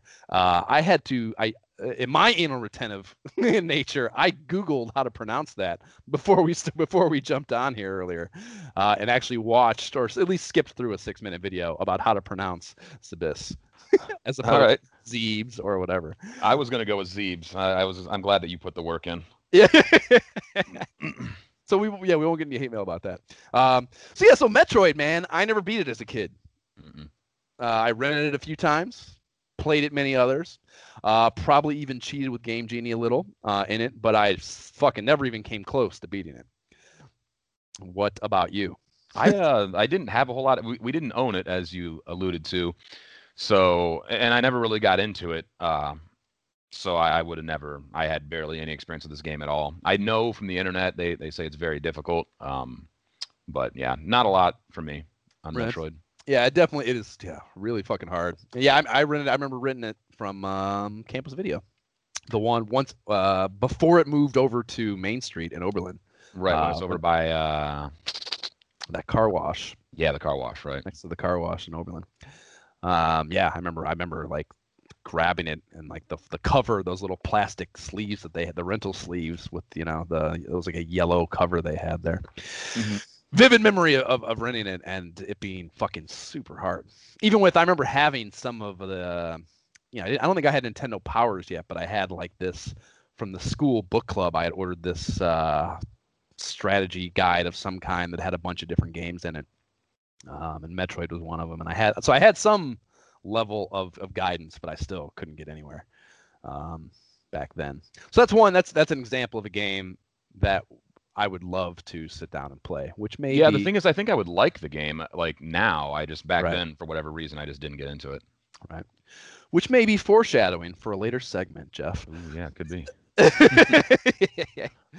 uh, so yeah, so the Metroid piece is is bookended with some some more adver- third party advertisements here, which we're going to start seeing a lot of. Uh, begins a trend, but it's it's uh, Data East is the company, and they the the the games covered here a whole fucking a whole shit ton of them. Karate Champ, Tag Team Wrestling, Burger Time, Karnov, Breakthrough, Kid Niki, and Ring King. Um, and again, uh, I, I assume you did not get to around, get around to emulate any of these. No, I did not. Yeah, uh, I did, as you might imagine. I'm Uh, glad you did. and okay, so Karate Champ, uh, one it has. I I being a music person, I recommend googling the Karate Champ title screen music. It's All right. pretty fucking good, dude. It's really good, actually.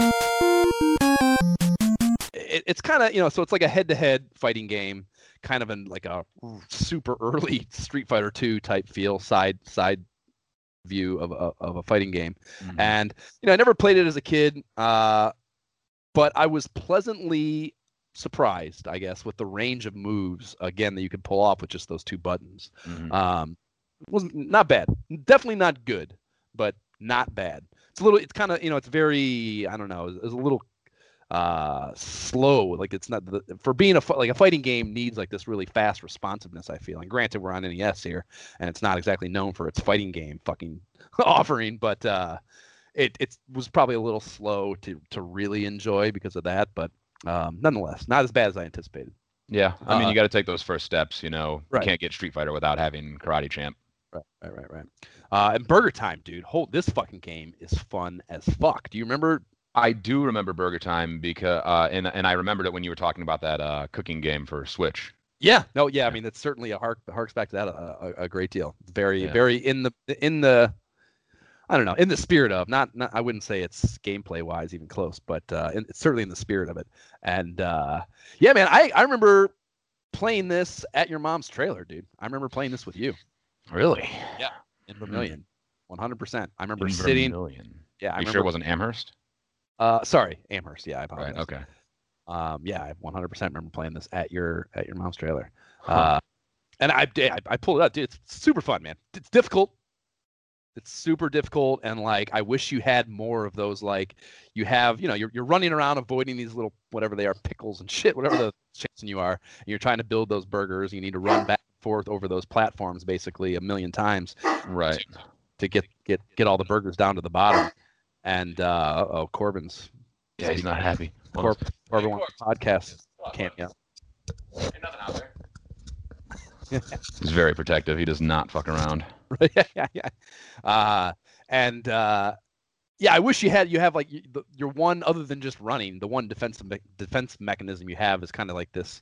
I don't know what it is, what it would be like. It looks like you know a can of cooking spray or something. I don't know how that would be of any benefit uh, to you against these things that are chasing you. But you can spray them basically, and it stuns them, and you can run through them. So if you're like get cornered, you can do that. And you only have a few of those though, and like I felt like I was able to get through maybe at least the first stage, maybe the second, but by the second or third stage, like you just do not have enough there's just too many and the, the the platforming is too varied to, to really fucking well not I shouldn't call it platforming, but the the burger building stuff is is too varied and all over the place to get anywhere without having more of those fucking things to spray the the enemies with. Right. Um, but very good game, very very good game. I 100% add this to my my list of games that I'll play on occasion. Um, that that's actually one of the things I want to build here as I do this little odyssey is to kind of make a list of, of emulation games that uh, to revisit.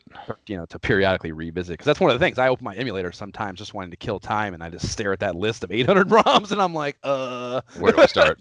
right. So I want to start a list of games that are re- reliably fun to play.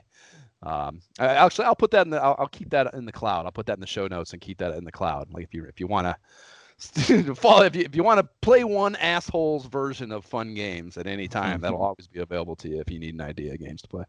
Um, so yeah, so that's Burger Time. Karnov uh, also didn't play this uh, way back when, but I played the first few levels, and it's a pretty solid platformer. Um, okay. It has an item inventory, which not all most slash most platformers did not have, so it gives it a little more depth, kind of, than your average bear in the platforming genre, which was cool. Uh, Breakthrough, meh, fuck that game. Kid Niki. Uh, I'd also never played this, and this is a fucking really good platformer, dude. It was that really, sounds familiar. Really fucking fun, man. It had overworld progress, like some of the, the things I wrote down. It has overworld progress map, which again most platformers don't have. Um, and it kind of it's nice. I'm always a fan of that because it gives it some context in these kind of like, or it gives you some context in the narrative that you're fucking going through, you know. Mm-hmm. Uh, and that's nice in these kind of rudimentary 8-bit games uh, to have some understanding of like where you are in the world, the story world. Uh, it has like story-based pseudo cutscenes, like the opening segments have you like jumping out of a dojo and shit and running like, someone steals your the princess or whatever that you're trying to save you know uh, yeah and then the actual gameplay the platform is really good responsive controls pretty fucking fun i mean you know platformers are again not my favorite thing um, to begin with so it's not something i'm like it's not going on my list, but it was fun, more fun than I anticipated when I first saw the screenshots and shit. Right. As far as these things go, you like it. Yeah, not bad. And dude, Ring King, holy fuck, man. Wow. Like it's way ahead of its time. I had never played this either. I, and like looking at it, the, the, the animation and the, the screenshots don't look compelling. And like when it comes to you know, a boxing game on the NES, why am I playing anything other than Mike Tyson's Punch Out? Right. you know what I mean? So it never even occurred to me to try this. Uh, but doing it for this, man, it's a pretty impressive uh, boxing simulation. I never even uh, heard of it actually. Yeah, dude, it's, it's I mean, I, I, you have to call it a simulation. I think like it's not just an arcade boxing experience at all, hmm. which is what, you know. I mean, it's I, I think uh, we'll get. I don't even want to start to get into Mike Tyson's Punch Out because that's probably my favorite NES game, and we could fucking spend ages on that. So I'm not even gonna let ourselves get uh, uh, sidetracked by that. But uh, yeah, this it, it, it's got a ton ton of like semi-advanced like player stat thing. You know, it's got like a punch, speed, and stamina. Each character has like a kind of a, a rating set to uh, inform the, the the way you know you have to fight them, and you can see that stuff in advance, so you can kind of strategize accordingly. And there's like a there's a training mode, there's like a ranking career mode, uh, and then a tournament mode, uh, as well as you also has two two player versus in it too. So it's got like a range of gameplay options that that are pretty good, and um, the game, yeah, the gameplay pretty damn fun, man. Like I, hmm. I really, I, I recommend putting on your list of shit to just fuck with and give right. it, a, give it a whirl because it, it was pretty fun. Yeah, I'm looking at it right now. It looks pretty. Yeah, it looks pretty good actually. Yeah, uh, it did have the the. I, I mean, I still wouldn't call it. It's not a negative. The fact that it's there, it's not like you have to engage it, but it's got a watch mode where you literally just watch the CPU control two boxers through a whole tournament who the fuck is spending however long that takes to play out? Who is spending part of their life Right. watching the computer go through a fucking Ring King tournament. Yeah, because it's not even like you're learning how to play the game. Yeah, You no. know, like you're not learning anything about it. I mean, I guess you could. I guess if you Maybe. did sit and really watch it, you could get a feel for strategy. But uh, you know, who who has that level of commitment? right. Well, not me apparently. yeah, not fucking. There, did you see this? Uh, the the I don't want to call it a controversy, but I guess that's what they call it about the about Ring King. No. What? There's apparently it looks like when you're in between rounds, like you know when you're in boxing, you go sit in your corner and then your guys come out and kind of you know patch you up, get your cuts, and tell you what to do and shit. I guess it looks like this guy is giving the fighter a blowjob. Watching right now, and it looks like he's giving him a blowjob. But it, shit like that, uh, it's just so you know, the game, It's- the, the game community, the game enthusiast community is hilarious. Some of the things they get, anything like that that gets fucking, you know, that someone picks up on, like you know, basically internet meme culture, I guess is what we're talking about here. like, it's super funny that someone made that connection and that has been proliferated to the point where you are now googling it and looking at a story about it. Yeah, I mean, I'm looking at it, and it's like, yeah, it looks like he's sucking his dick. and like you know, and like yeah, uh, you also have to you know you, again talking to some of those early programmers and shit too, having done that and talking to them about you know it's like it's uh, these early programmers and these early programming work environments are like dudes who just are trailblazers in this community and enjoy games and like the idea that they could have deliberately done that is 100% feasible. Like oh, to- absolutely. you know like how could you not how could you i don't you know, it doesn't matter what your sexual orientation are if you're a male and you see anything that looks anything kind of like getting a blowjob your mind makes that connection It's gonna bring it up, right. so it's it, there's no way you can't say that, that there was a lack of awareness there's just no way Right. Uh, No, they, they did this absolutely on purpose. I, I recommend looking yeah, it up. yeah, yeah, yeah, that's hilarious uh, uh okay should we put that in the show notes Yes, yes. Link to that. I'll send you the link. okay cool It's an eight Uh, second video. That way, people don't have to waste a lot of time on video game blowjobs. After we get out of that Data East Metroid stuff, the next big feature is um, Kid Icarus. Yep. And um, the artwork is less impressive here, for one, in my opinion. Uh, but um, there are some color screenshots, which is nice.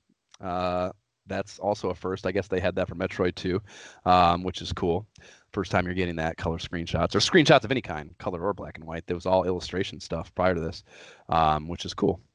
You ever wonder Uh, how they got these screenshots? Oh, dude, yeah, I've googled that, man. It they How does took, that work? They took fucking pictures in archaic fashion and would have to like you know like you you know in Nintendo Power you can see it in Nintendo Power the early issues they are just pictures that they strung together and took another picture of. Hmm. Yeah, dude. I mean, and, and yeah, it's it's super So they just took this picture and then had to just like kind of like doctor it up a little bit. Yeah, well, they yeah they basically you know would take them and blow them up, and then these the way I mean you can Google the way magazines are created, but yeah, I mean they made you know don't did, weren't didn't, weren't you ever uh didn't you ever do any like the newspaper stuff in any of the fucking or Eastwood Prospect Elementary School? Absolutely not. No, I mean I remember you know we did a few things where we kind of were taught how it works. Um, but basically, yeah, you you, you you lay these things out, you tape them to pieces of paper, and like make the layout, and then you photocopy that master print of like just a, a bunch of things Taped together. taped or glued onto a a, a- bigger sheet. You know, Mm. um, yeah, it's super old fucking before computers, dude. Yeah. shit, shit, shit was hard before computers. I do not recommend living in that time. yeah, yeah. Uh, at least as I, maybe I'm totally wrong about that, but uh, that's to my understanding. That's how they used to do these things. Um, I don't know everything though. Uh, anyways, so yeah, so Kid Icarus and this fucking game, man. I, I just, I can't fucking do this game. I, I, I hated it as a, I remember playing as a kid. I fucking hated the time. I,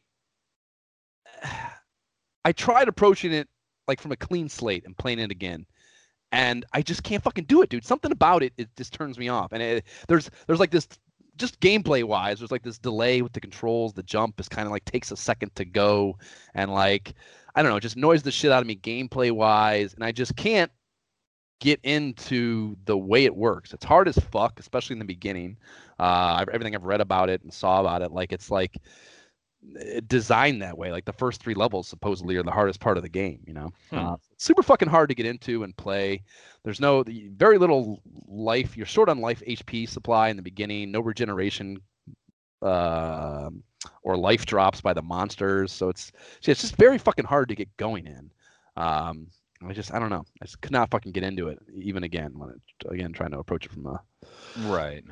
You know Uh, I played it as a kid a couple times, and I was less than impressed. I it, it I barely remember anything about it. dude. It's revered as like one of the fucking best games ever, though, dude. Yeah, I know. fucking add up to me, man. I don't like it. Um, again, more foreshadowing though. It's something like maybe we should force ourselves through.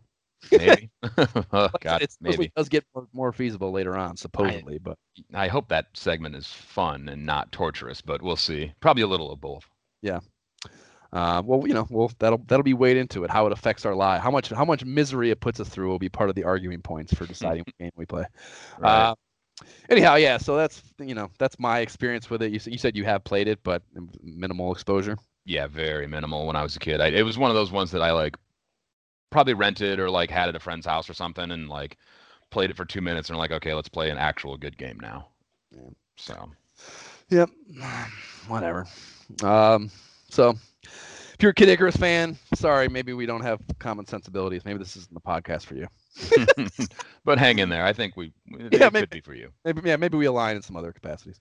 Uh, anyway, so yeah, so the, the Kid Icarus section here shares a the, the ad on this page. This is to me very interesting. Right. Uh, it shared the page with an ad for an Irem game that I'd never once heard of. Uh, which there's not, you know, like I'm not saying I've played every game, but there aren't many I haven't even fucking heard of. And and I'd never heard of this Sqoon, and that's spelled S Q O O N Sqoon. Um, and the uh, the tagline, I again digging taglines here. The panic submersion uh, is is a semi cool tagline to, to its credit. But that's about that's about where the the um, positive things about this game that I have to say about this game end. Uh, I didn't have the ROM uh, in that huge library uh, that I have that I shared with you. Um, so I had to dig it, uh, or, or I, I could have dug it out. I didn't want to, so I just watched the fucking gameplay playthrough, and it looks fucking awful. It's a side-scrolling submarine game. Yeah. Uh, kind of remember uh, a little bit like the the the below water gameplay of Jaws. Um, Okay. kind of reminded me of which I actually kind of like Jaws, but this game did not look. It was not as good. Right. Um, so yeah, that was kind of interesting to me that there was this game I'd never heard of, and it warranted. Like, I mean, this is you know, what maybe a third of that page is yeah, taken pretty big. by by this ad. So they were real. They must. They were really pumping it. Yeah. All the good it did them because I Yeah. never even heard of it. yeah, they failed. Uh, and yeah, that actually. Speaking of ROMs, this is where I, I had written down this little uh, memory section here. So yeah, that ROM library I have, which is like 800 plus titles, uh, I got on a CD-ROM in the late 90s by trading your NES cart of Final Fantasy to some dude I probably found on America Online or something. I can't, you know, how else was I experiencing the internet back then? Uh, it probably was America Online.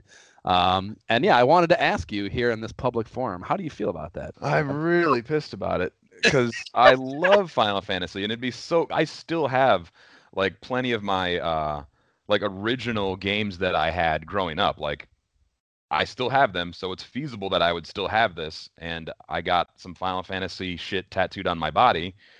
Uh, so that's how much I like it. And you, Right. Well, well I, think, I think you gave should, it away. expound, you should expound upon that. You have the the Black Mage. yeah, I have the Black Mage from Final Fantasy uh, tattooed over my heart. Uh, I think I sent you a picture of it half done, and you called me a psychopath or something Right. um, via text. But yeah, Yeah. so I really I like had a, that. I had a Bills tattoo at one point that I got when I was 17, so I can't talk too much shit. But Um, I certainly don't regret this one at all. Um, but yeah, um, pretty pissed about that still. Uh, Yeah. Because you know the worst part about it, and, and there's no way. Well, first off, you shouldn't have been taking other people's fucking property. But um, the worst part about it was there is discussion? I didn't discuss. I didn't. I didn't try to sell you on the idea. I just. I had no idea. Like I And- went to play Final Fantasy one day, it just wasn't there. I did. I totally forgot that. That's amazing. Yeah, it was like I had that little black leather uh, Right. case, That was case, yeah. and it like I remember it holds like ten gold games. little gold latch. Yeah, with the gold latch and the handle on top, and I and it it had holds a like little 10 gold, games. little gold panel on the front too that said Nintendo. Yes, it did. Yeah, And, officially. uh, I fucking opened that thing up and like uh, I just like I stared at it for like three minutes, probably, just like no, it's here. I just keep, I'm not seeing it, but no, it was gone. That's amazing. I did not remember that I just took it. Yeah, We, you could be mis- misremembering that too. That's it's possible. Seems insane to me. um, but But- the the point is uh, like these these things became so uh like you know there, there there's you can get these ROMs online now like you don't have to trade your little brother's favorite video game for it anymore so like in the end it didn't even seem worth it like Ultimately, yes, but I mean, you got to. I think you can't look at it from that context. In my defense here, I think in, my, in that you can't look at it from a modern context. Like at the time, the idea of, I mean, yes, I knew. I mean, I clearly knew that he got. There was probably websites where you could do it, but I'm sure it was not fucking easy no at the time. Uh, so to me, at the time, trading that one cartridge for you know ROMs were a new concept. So the uh, the accessibility and the diminished value of a of a ROM on a on a on a CD-ROM uh, is, is is much less than it was at the time. Like to me, I wasn't getting free, meaningless that can be found anywhere ROMs. I was getting 800 NES games, Right. and to me, that one for 800 was like a no-brainer. yeah i get it as far as value goes. You know. I remember when you got it, I was like, and uh, yeah, at some point, like you revealed to me like what was going on, and like I, I like I remember trying to play the games on our computer, and it just like I, I couldn't even get the fucking ROM system like started up properly. Like in the end, I did not reap any of the benefits of this trade. Uh, well, until now. Now, now you have it again. Yeah, well, yeah, big fucking deal. Well, it would be a pain in the ass to find all 800 titles that many of which will get used for our little pilgrimage here. So, All right. Yeah. But no, I get, and you know, Final Fantasy goes for some dough these days too. That cartridge, uh. You know, especially with all the feelies and stuff. And granted, I mean, the feelies would have been a little fucked up, the, the manual and shit. But, Right.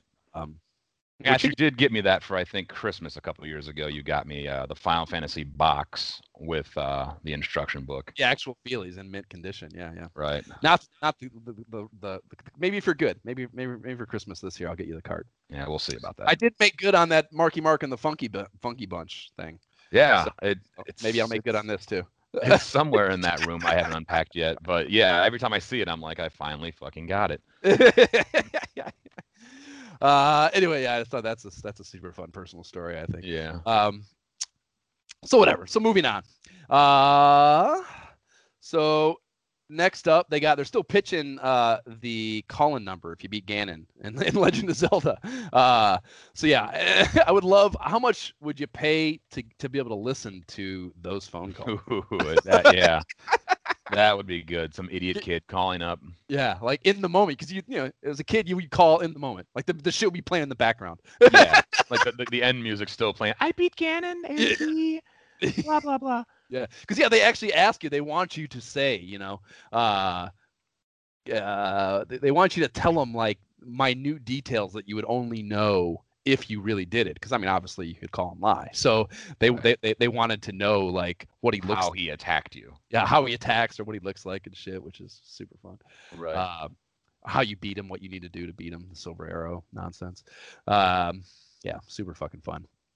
Um, there's also an ad for uh, Super Pitfall here, and this yeah we mentioned earlier. You know, I've fucking probably one of my my my, my crowning professional achievements is that now multiple multiply mentioned uh multiple time mentioned David Crane interview I did uh and this game this NES iteration of it did not involve him he was not they just licensed the fucking Mhm. um the The proper name, Right. yeah, and then made a fucking game, and it's a t- total piece of fucking shit. It's like Oh. historically awful, um, and, and there are there are many uh, uh, hate videos about it. But um, I think it might have been the first time I was betrayed by a game's heritage. You know, I mean, like I was into Pitfall on, on the Atari. I had the original one, played the shit out of it.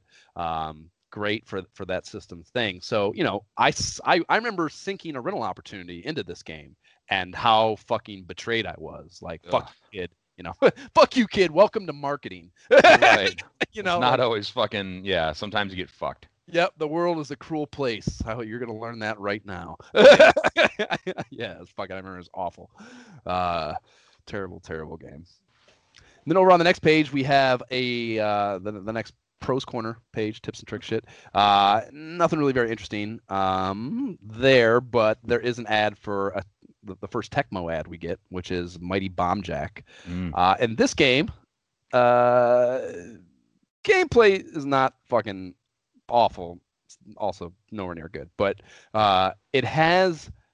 They're too. They were too lazy to put in title screen music, which is I, I can't. They're really. I don't know if there is a bigger game design faux pas, in my opinion, than not having an opening title screen song of some kind. You know. Yeah, I can't imagine what would prevent that from happening. Like, probably data data restrictions within on the on the ROM or on the cartridge probably would be my guess, but yeah, but either that either that or just lazy. game that doesn't have. yeah, get rid of a level, assholes. you need a song. Yeah. yeah, you need a fucking song. Uh, yeah, so whatever. Moving on, and then uh, they actually have a so you know the pros corner is like their internal tips and tricks. They also have a, a whole page here of member submitted tips, which are even less useful in my opinion. Um, most of these. Uh, da, da, da. And another ad for Tecmo here though for Solomon's Key, which uh, it's one with the ad. Again, it's not not surprising they were lazy with music design. They're also lazy with marketing. It's the exact same fucking ad with the same exact shitty copy about you know a pack and map feely coming with it and stuff. Uh, so even their even their advertisements are shitty. But um, which is odd because it's not like I have a bad uh, I don't know thing like Tecmo obviously made Tecmo Bowl, which is you know top whatever game ever on both our lists, I imagine. So it's not like I Yeah. have bad things to say about Tecmo, but some instances of laziness here early on. Um, so yeah, Yeah, they definitely used a template there. Yeah, Yeah. I, I see what you're saying. I didn't even catch that at first. Yeah, it's identical. Yeah.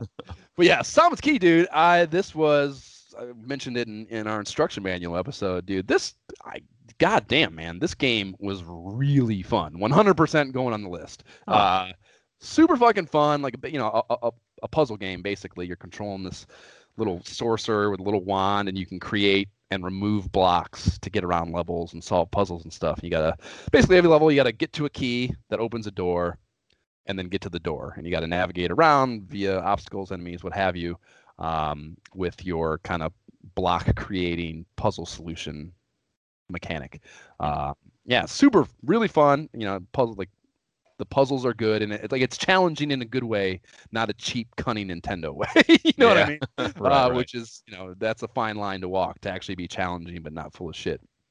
Um, so yeah, really good, dude, man. I highly, highly recommend giving that a whirl. Super fun fucking game. Yeah, I'll have to check that. Uh, out. Yeah. So then we get into another sneak peek, a preview section here, um, which is bigger. And, you know, again, I don't want to necessarily get into these games, but the preview section is notable in that uh, we get Mike Tyson's Punch Out here and Rad Racer.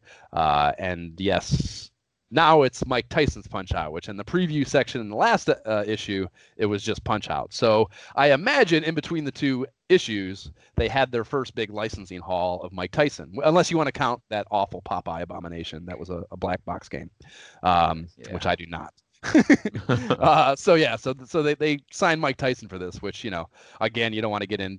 One, I don't want to get too much into this game because it's probably my favorite one ever, and two, everyone's talked about over and over again the Mike Tyson component of this, um, and you know his personal life and everything he's done. So that's its own thing that I don't really necessarily want to get into, but it is interesting that this is the first appearance of Mike Tyson, uh, and them really pumped up about it. Clearly pumped up about it uh, here, um, and they also get into Rad Racer, which is a game I didn't really play much, but I had no idea that it had. And again, we'll get into this later in depth when we cover the game, but it actually has a 3D mode that, and it came with the glasses, dude. Like, Right. I, I saw that when I was reading over this, and I I didn't even know that was fucking possible back Yeah, then. I, yeah, exactly. I had no idea that was. There's other games too. There's a- there's a, a, a game later in this issue that that that had that same pack in and functionality. And yeah, I had never I never knew that it, that was even a possibility on Nintendo, um, which is super fucking interesting. Um, yeah, and I, that took me down a whole googling rabbit hole. Right. uh, we can get into later when we cover the game, but Yeah, because it's like it, that's like another thing where Nintendo had these like these like ideas of things they wanted to do, and then just like as far as I know, like completely abandoned them. Yep, just petered Like, out. Right. right, right. Yeah. Very Like, interesting. I don't know the next time you saw a 3D video game feature. Right. I mean, do you even see it today? Not not the same. Not like this, where it's you know that uh, you know that red and blue two basically two images slightly offset from each other Right. Type thing. You know, there's I mean obviously there's 3D game th- games are 3D now, but it's actual 3D, not just some sort Yeah, I- yeah. I was talking about the glasses and shit. not a workaround. Yeah, very interesting. So yeah, that, so that section continues onto the next page with some punch out screenshots that curiously show no in-ring action. They're all just pre-fight shots of Don Flamenco, Piston Honda, King Hippo, Von Kaiser, and then a newspaper shot after you win win one of the title belts, and then one of the title screens where Iron Mike calls you a little bitch. uh, but yeah, no no in-game ring shots, which I mean, I, I'm assuming those were probably the more difficult part of the development, and they just didn't have anything they wanted to show of that. But still interesting. If you're trying to sell the game, you would think you would show some of the, you know, Some wait a second, or hopefully have some gameplay in there. Yeah. Right. Uh, and then they had an FCI ad with Lunar Pool and and Zanac, I think is maybe the pronunciation of it. Lunar Pool, dude. Do you remember playing this? Ted had. I I vividly remember. I wrote it down in my notes that I vividly remember playing this at Ted's. Yep. And it was a fun ass game. Dude, it's a fucking fun pool game, man. It's a- basically just like a geometry game. Yep. Yep, but all it's about angles. Because yeah, the, the- basically the, the tables get uh, you know the first one is a normal looking pool table, six pockets, but every level after that becomes um, more like just fucking you know crazy ass Tables. Diff- yeah angles you got to deal with and like little tiny sections that are like have a bottleneck to them that you can only get through you know the, uh, One angle or whatever. yeah, it's really interesting uh, gameplay mechanics and s- super fun, no question. And, and a two player too, so it, yeah, a, a great head to head component of it. Mhm. Uh, that that's really fun. Yeah, you wouldn't think like a pool video game would be fun, but that one's actually kind of a blast. Yep, One hundred percent. Yep, one hundred percent. Yeah, I'll put that actually, I think that belongs on my list too. I'll put that. Yeah. Uh, Zanac, I've never played, uh, and upon emulating it, I see why. It's a Mhm. vertically scrolling aerial shooter. Oh, there you go. So fuck that. if it's not Dragon Spirit, Yep. Fuck that. Uh, assuming you have no Zanac fucking experience at all. absolutely not. And as you can tell, I didn't play a lot of these games. Uh, in fact, I didn't play any of these games. Yep. Um, my preparation, I was busy around the house. I'll put it that way. Yep. I'm sure we'll we'll do better next time, right, Jeff? Yes, we Yeah. will. uh, and then the last thing on here is a, a Sunsoft ad for Spy Hunter, uh, and this this was an arcade port, uh, uh, the Bally Midway uh, arcade game, and it's an arcade machine that like you know I wasn't I didn't have the opportunity really to be a big arcade machine player as a kid. You know, Mad Mike was not taking me to fucking arcades, so I didn't Absolutely have a lot of opportunity to do that. A couple of Aladdin's Castle forays at Midway Mall, I remember uh, here and there, and then occasionally at like skate rinks. Uh, and there actually, that's where I remember this one. Uh, there was one of these machines at Starlight Triple T in Grafton, Ohio, which is probably the most perfect skating rink name, roller skating rink name ever. Starlight Triple Kind of, yeah. uh, but yeah, they had a machine of this, and like it was cool because you know it had the uh, you know the full steering wheel, it had like a gear shift function, and then the actual pedal, um, which was cool, you know. And then it, you know had a, the was the, the the the the gimmick of Spy Hunter is your car gets equipped with like oil slick capability and shit like that, uh, which is kind of fun, you know. So again, like whereas normally a racer would not be something I was into, which is the the core the base functionality of this game or or base mechanic uh, adding in kind of the action battle mechanic of, of of trying to get other cars to stop fucking with you uh, was a cool thing that I kind of Yeah. enjoyed. Enough to make it like, yeah, fucking tolerable. Right, right, right. Uh, I'm not. I'm not entirely sure I ever played the. I'm sure I have played the NES version, but uh, my my memory of it is certainly the arcade version, uh, much more so. So that's that, and then we're getting on to a uh, a big Legend of Zelda piece here. Um, it's a two page spread with a full overworld map, which it's not screenshots, but it is a decent illustration version of of, of the overworld uh, screens and. Um, wow again you know like we can look at this and kind of just whatever today you know no big deal but at the time seeing all this and like being able to understand this full world uh, was a first experience thing you know back then for kids so this had to be like mind blowing to see it all laid out in front of you like that. Like Right. everywhere you can go, you know, some of the love the levels are labeled on it. Um, just really fucking interesting, you know. Um, and probably probably pretty mind blowing. A couple tips too that shows you the white sword and the magical sword and the, the screens of the old man giving them to you so you know what that's that that's a possibility. right. uh, and then it actually it actually has underworld maps too of uh, um, levels three, three, four, five, and six, um, which were probably super fucking helpful. yeah. I can imagine. Yeah, that overworld map is fucking nuts. Like to because like you would you would certainly want that as you know as somebody playing this game and then like boom Nintendo fan club just drops it on you yeah. You're like, oh my god, thank fucking Right. god. instead of fucking what was the game that told you to make your own Metroid you know right. Yeah. make your own fucking maps Zelda gave it to you One hundred percent. Yeah, th- and it, too, they actually have a few uh, the secrets here. They actually show you like where you you know there's the screen will have like a little candle on it if you can uh, burn a bush, and then there's like a bomb uh, little logo on screens where you can bomb something on the screen uh, and find a cave, uh, and then also. The, the statues that you can touch and, and they animate and then will reveal a staircase. Those are denoted here. Um, so yeah, a lot of really really interesting things that a lot of people prior to looking at this had never found, which is cool. Uh, next up is a full page ad for Bandai's Family Fun Fitness and Athletic World set. That's uh, this ad is so 80s that it hurts, man. yeah it's very 80s Yeah. Uh, Nintendo, the googling around about this, uh, because you had the Power Pad, and basically the way the Power Pad came to be was Nintendo recalled this.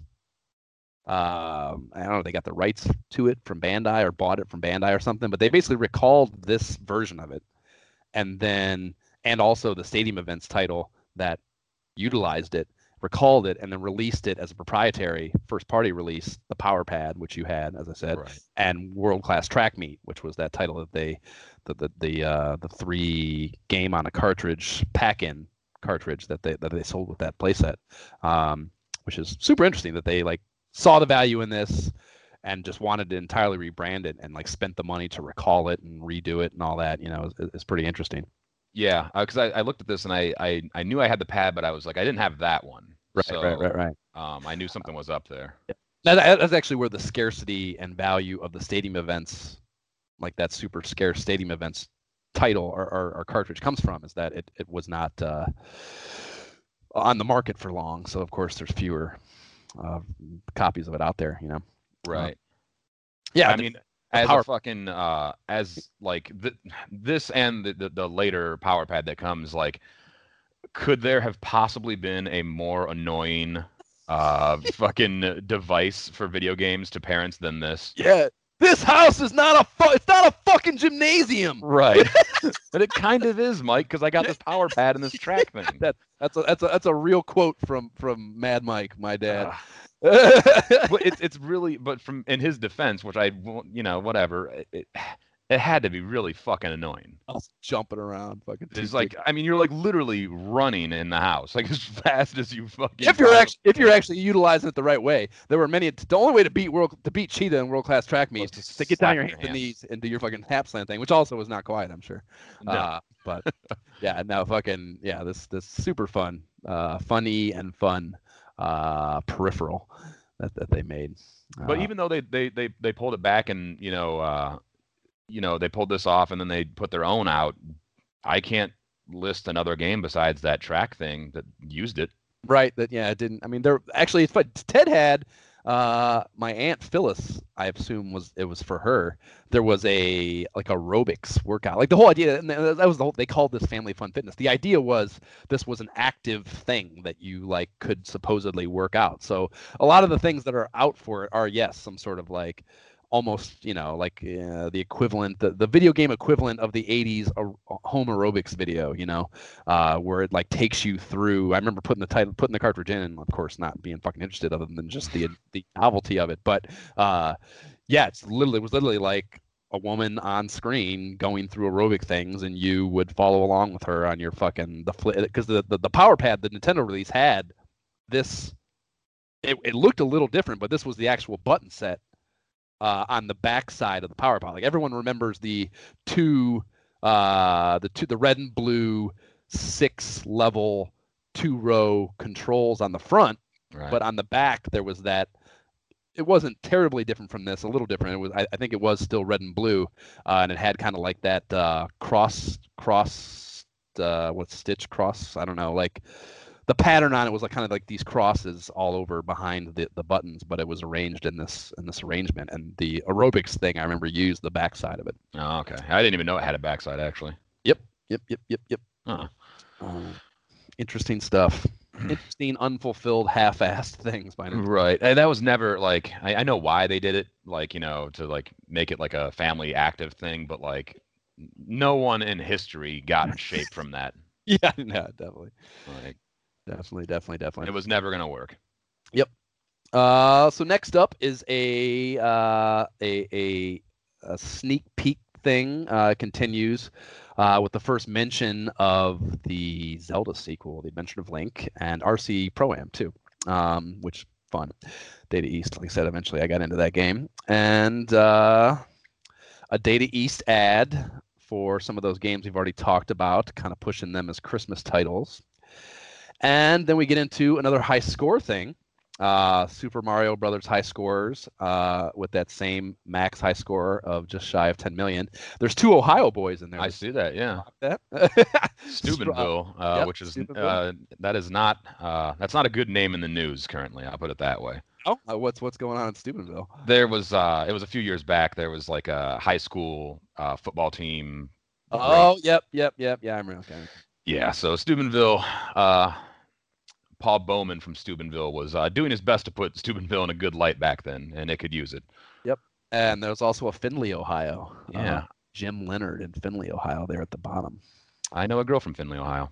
Yep, I That's probably do too. story. How would you feel? No, if I was Jim Leonard, I feel like I almost don't want my score listed here because was four people have what seems to be the max score of nine No, million nine hundred ninety nine Philip. Philip Clark is just a hair short. How's that poor? He must have been so upset. he's only he's only 700 points short of the max score. Right.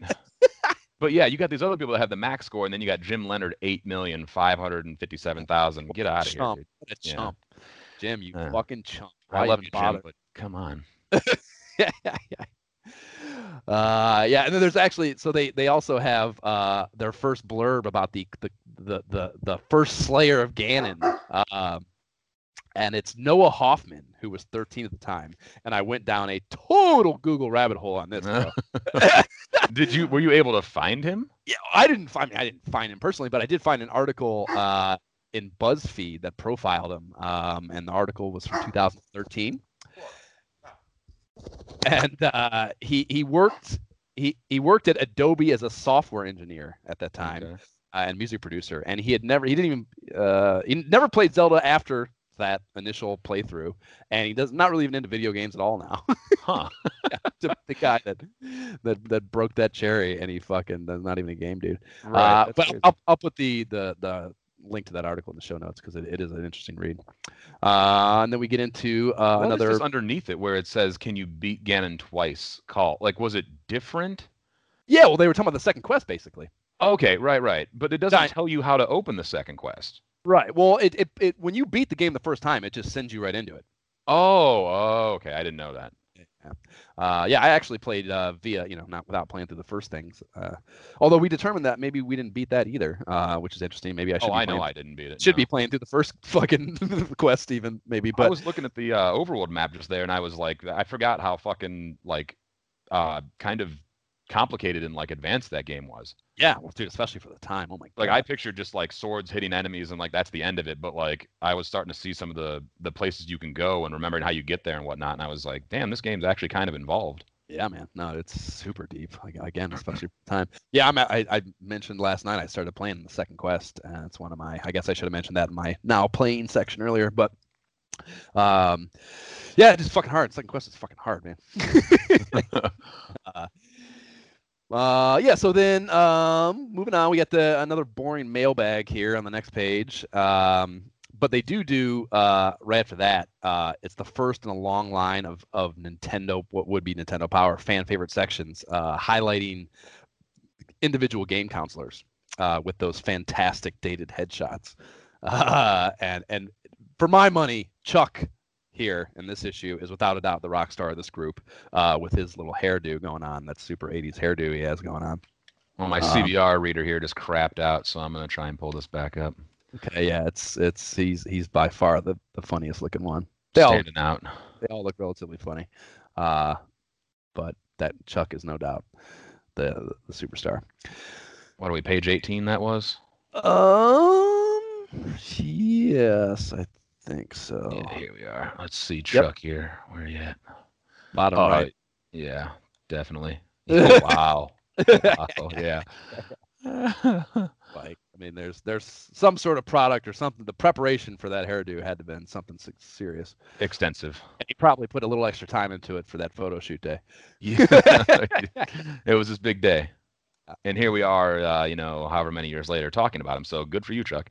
Oh man, yeah, and actually uh, on this topic, another show note thing, dude. I just recently listened to uh, a- back uh, episode of Retronauts, and uh, they did a, a piece on um, episode 160 uh, from I think last July. I wrote down here. It's memoirs of a game counselor. It's basically Jeremy interviewing uh, this guy Jake Kozadal, Mm. who was a counselor as a teenager, dude.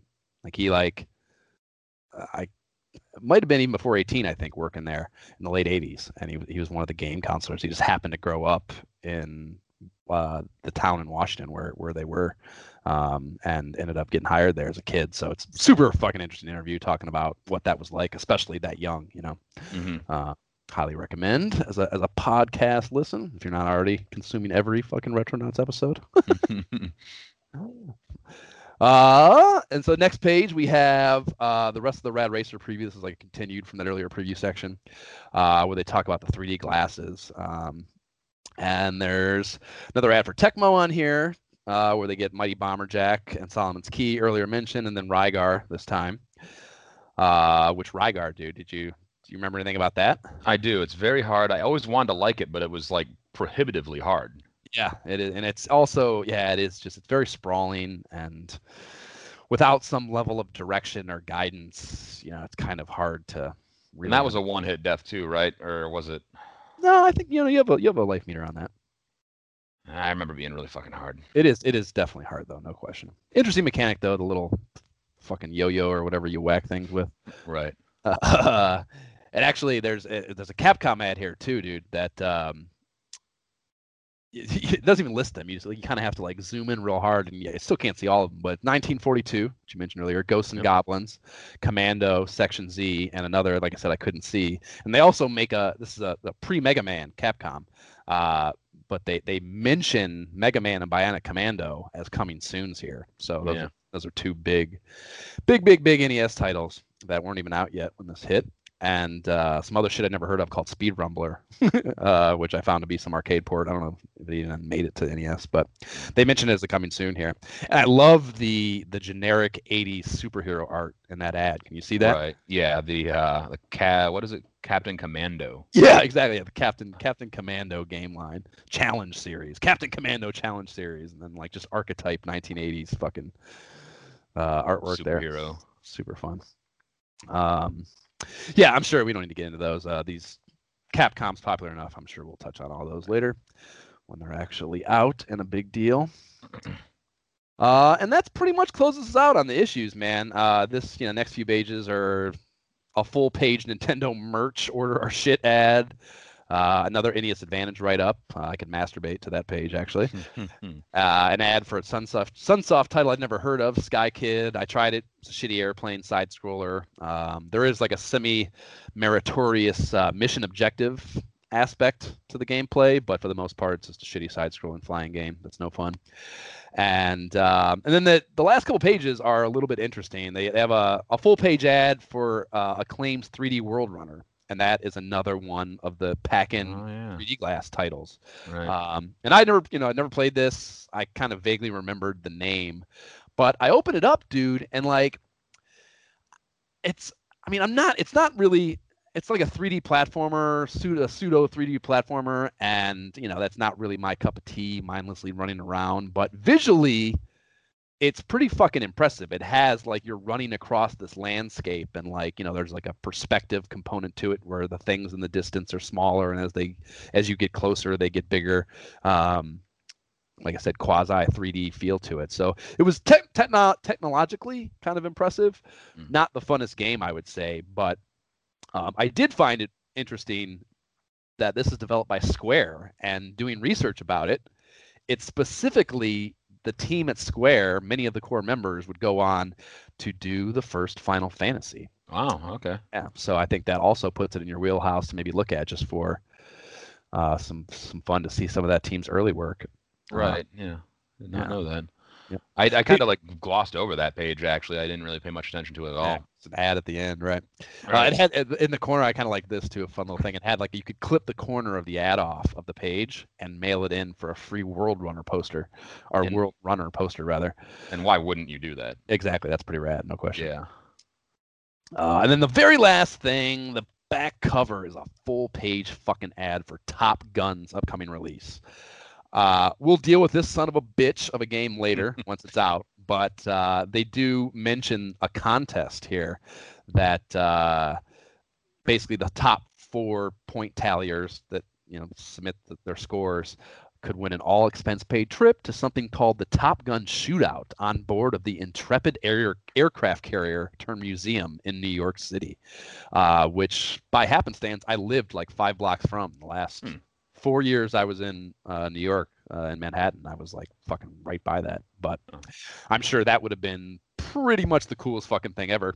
As like some Midwestern kid to get to go to New York City, go on to a real area uh, decommissioned aircraft carrier where there's full, you know, fucking Air Force uh, planes on the deck of, uh, decommissioned planes on, on the deck of, and play Top Gun, the video Right. game, in a contest uh, setting would have been pretty amazing, I'm sure. Was the contest to see if anybody could actually get refueled? Because that has to be the contest, if right? you got to that part in the fucking contest, uh, that would have been uh, yeah a huge stumbling block, I imagine, for for winning. Yeah, As far as I know, that's the end of the game because that's all Yeah, the further like I that. ever got. like I said. Fucking, we'll get to that bitch of a game. That's yes, the refueling part of that game. Holy fuck! I owned. I had that title. I had that game. And fu- Ugh. mother fuck. I wanted to like it, but you just couldn't fucking. Yeah, I mean, was- gameplay wise, it's again like on you know, flying simulators are not really my thing. Uh, flying fucking arcade anything, not my deal necessarily. But that was a pretty fun game, and it looks pretty impressive. But motherfuck, was it impossible? yeah, definitely. Those would be uh decommissioned. Landing, too. Uh, Refueling is hard, but landing is just as fucking difficult. I don't know if I. I honestly don't know how far I got. I think I, I think I must have landed at some point. You can't. I mean, yeah, no, it's not impossible to land, but it is not easy. Right.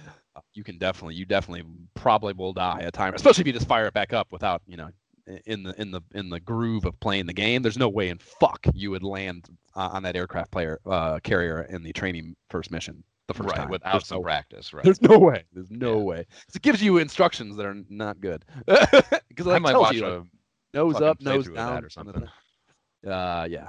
The, the person's probably well. If you watch a playthrough, they probably know what they're doing. But They probably know what they're doing. Right? probably some good videos of people failing at that that are more entertaining than a, than, than a straightforward, genuine playthrough. I guess I just want to see how it actually like ends. Yeah, whatever. Anyways. Yeah. fucking- Moving on. So yeah, so those are, that's Nintendo Fun Club issue three, and that uh, is pretty much the end of the core section of of this first episode of the Imperial Scrolls of Honor podcast. So thank you for making it through that with us. Um, so at the end of each one of these episodes, we meant we touched on and, and the instruction manual episode zero, kind of the format of this, but um, at the end of each one of these magazine episodes, we are going to nominate. Uh, each of us are going to nominate three three games featured in, in the, the magazine that we just went through, magazines in this case, uh, and then argue out which of those six games between the, the two of us we are going to play for next uh, episode that will be about in its entirety that specific title. So, do you want to do your nominations first? Um, I my my first inclination was uh Zelda because we never beat it and it actually is fun. So uh, I don't really want to play Kid Icarus, for instance. Uh, Uh, You want to? Do you want to say for the nomination the second quest, or do you want to do the first? No, I want to do the first. It's been a long time since I played it. I'll have A to real start. I'll, I'll in, in save slot two on my save state. I'll I'll start a a, a first quest game then if, if we, go, we end up going this route. What uh what are some other options here? I kind of forgot. We've been doing this for a while now. supposed to have Did- this determined in advance, Jab. Ah, fuck off. Feeling it out. Feeling it out. Still figuring this shit out. Shut up before I recommend fucking Rygar. Um what what what what's what's your nomination? Yeah, it's funny. My first one's Rygar.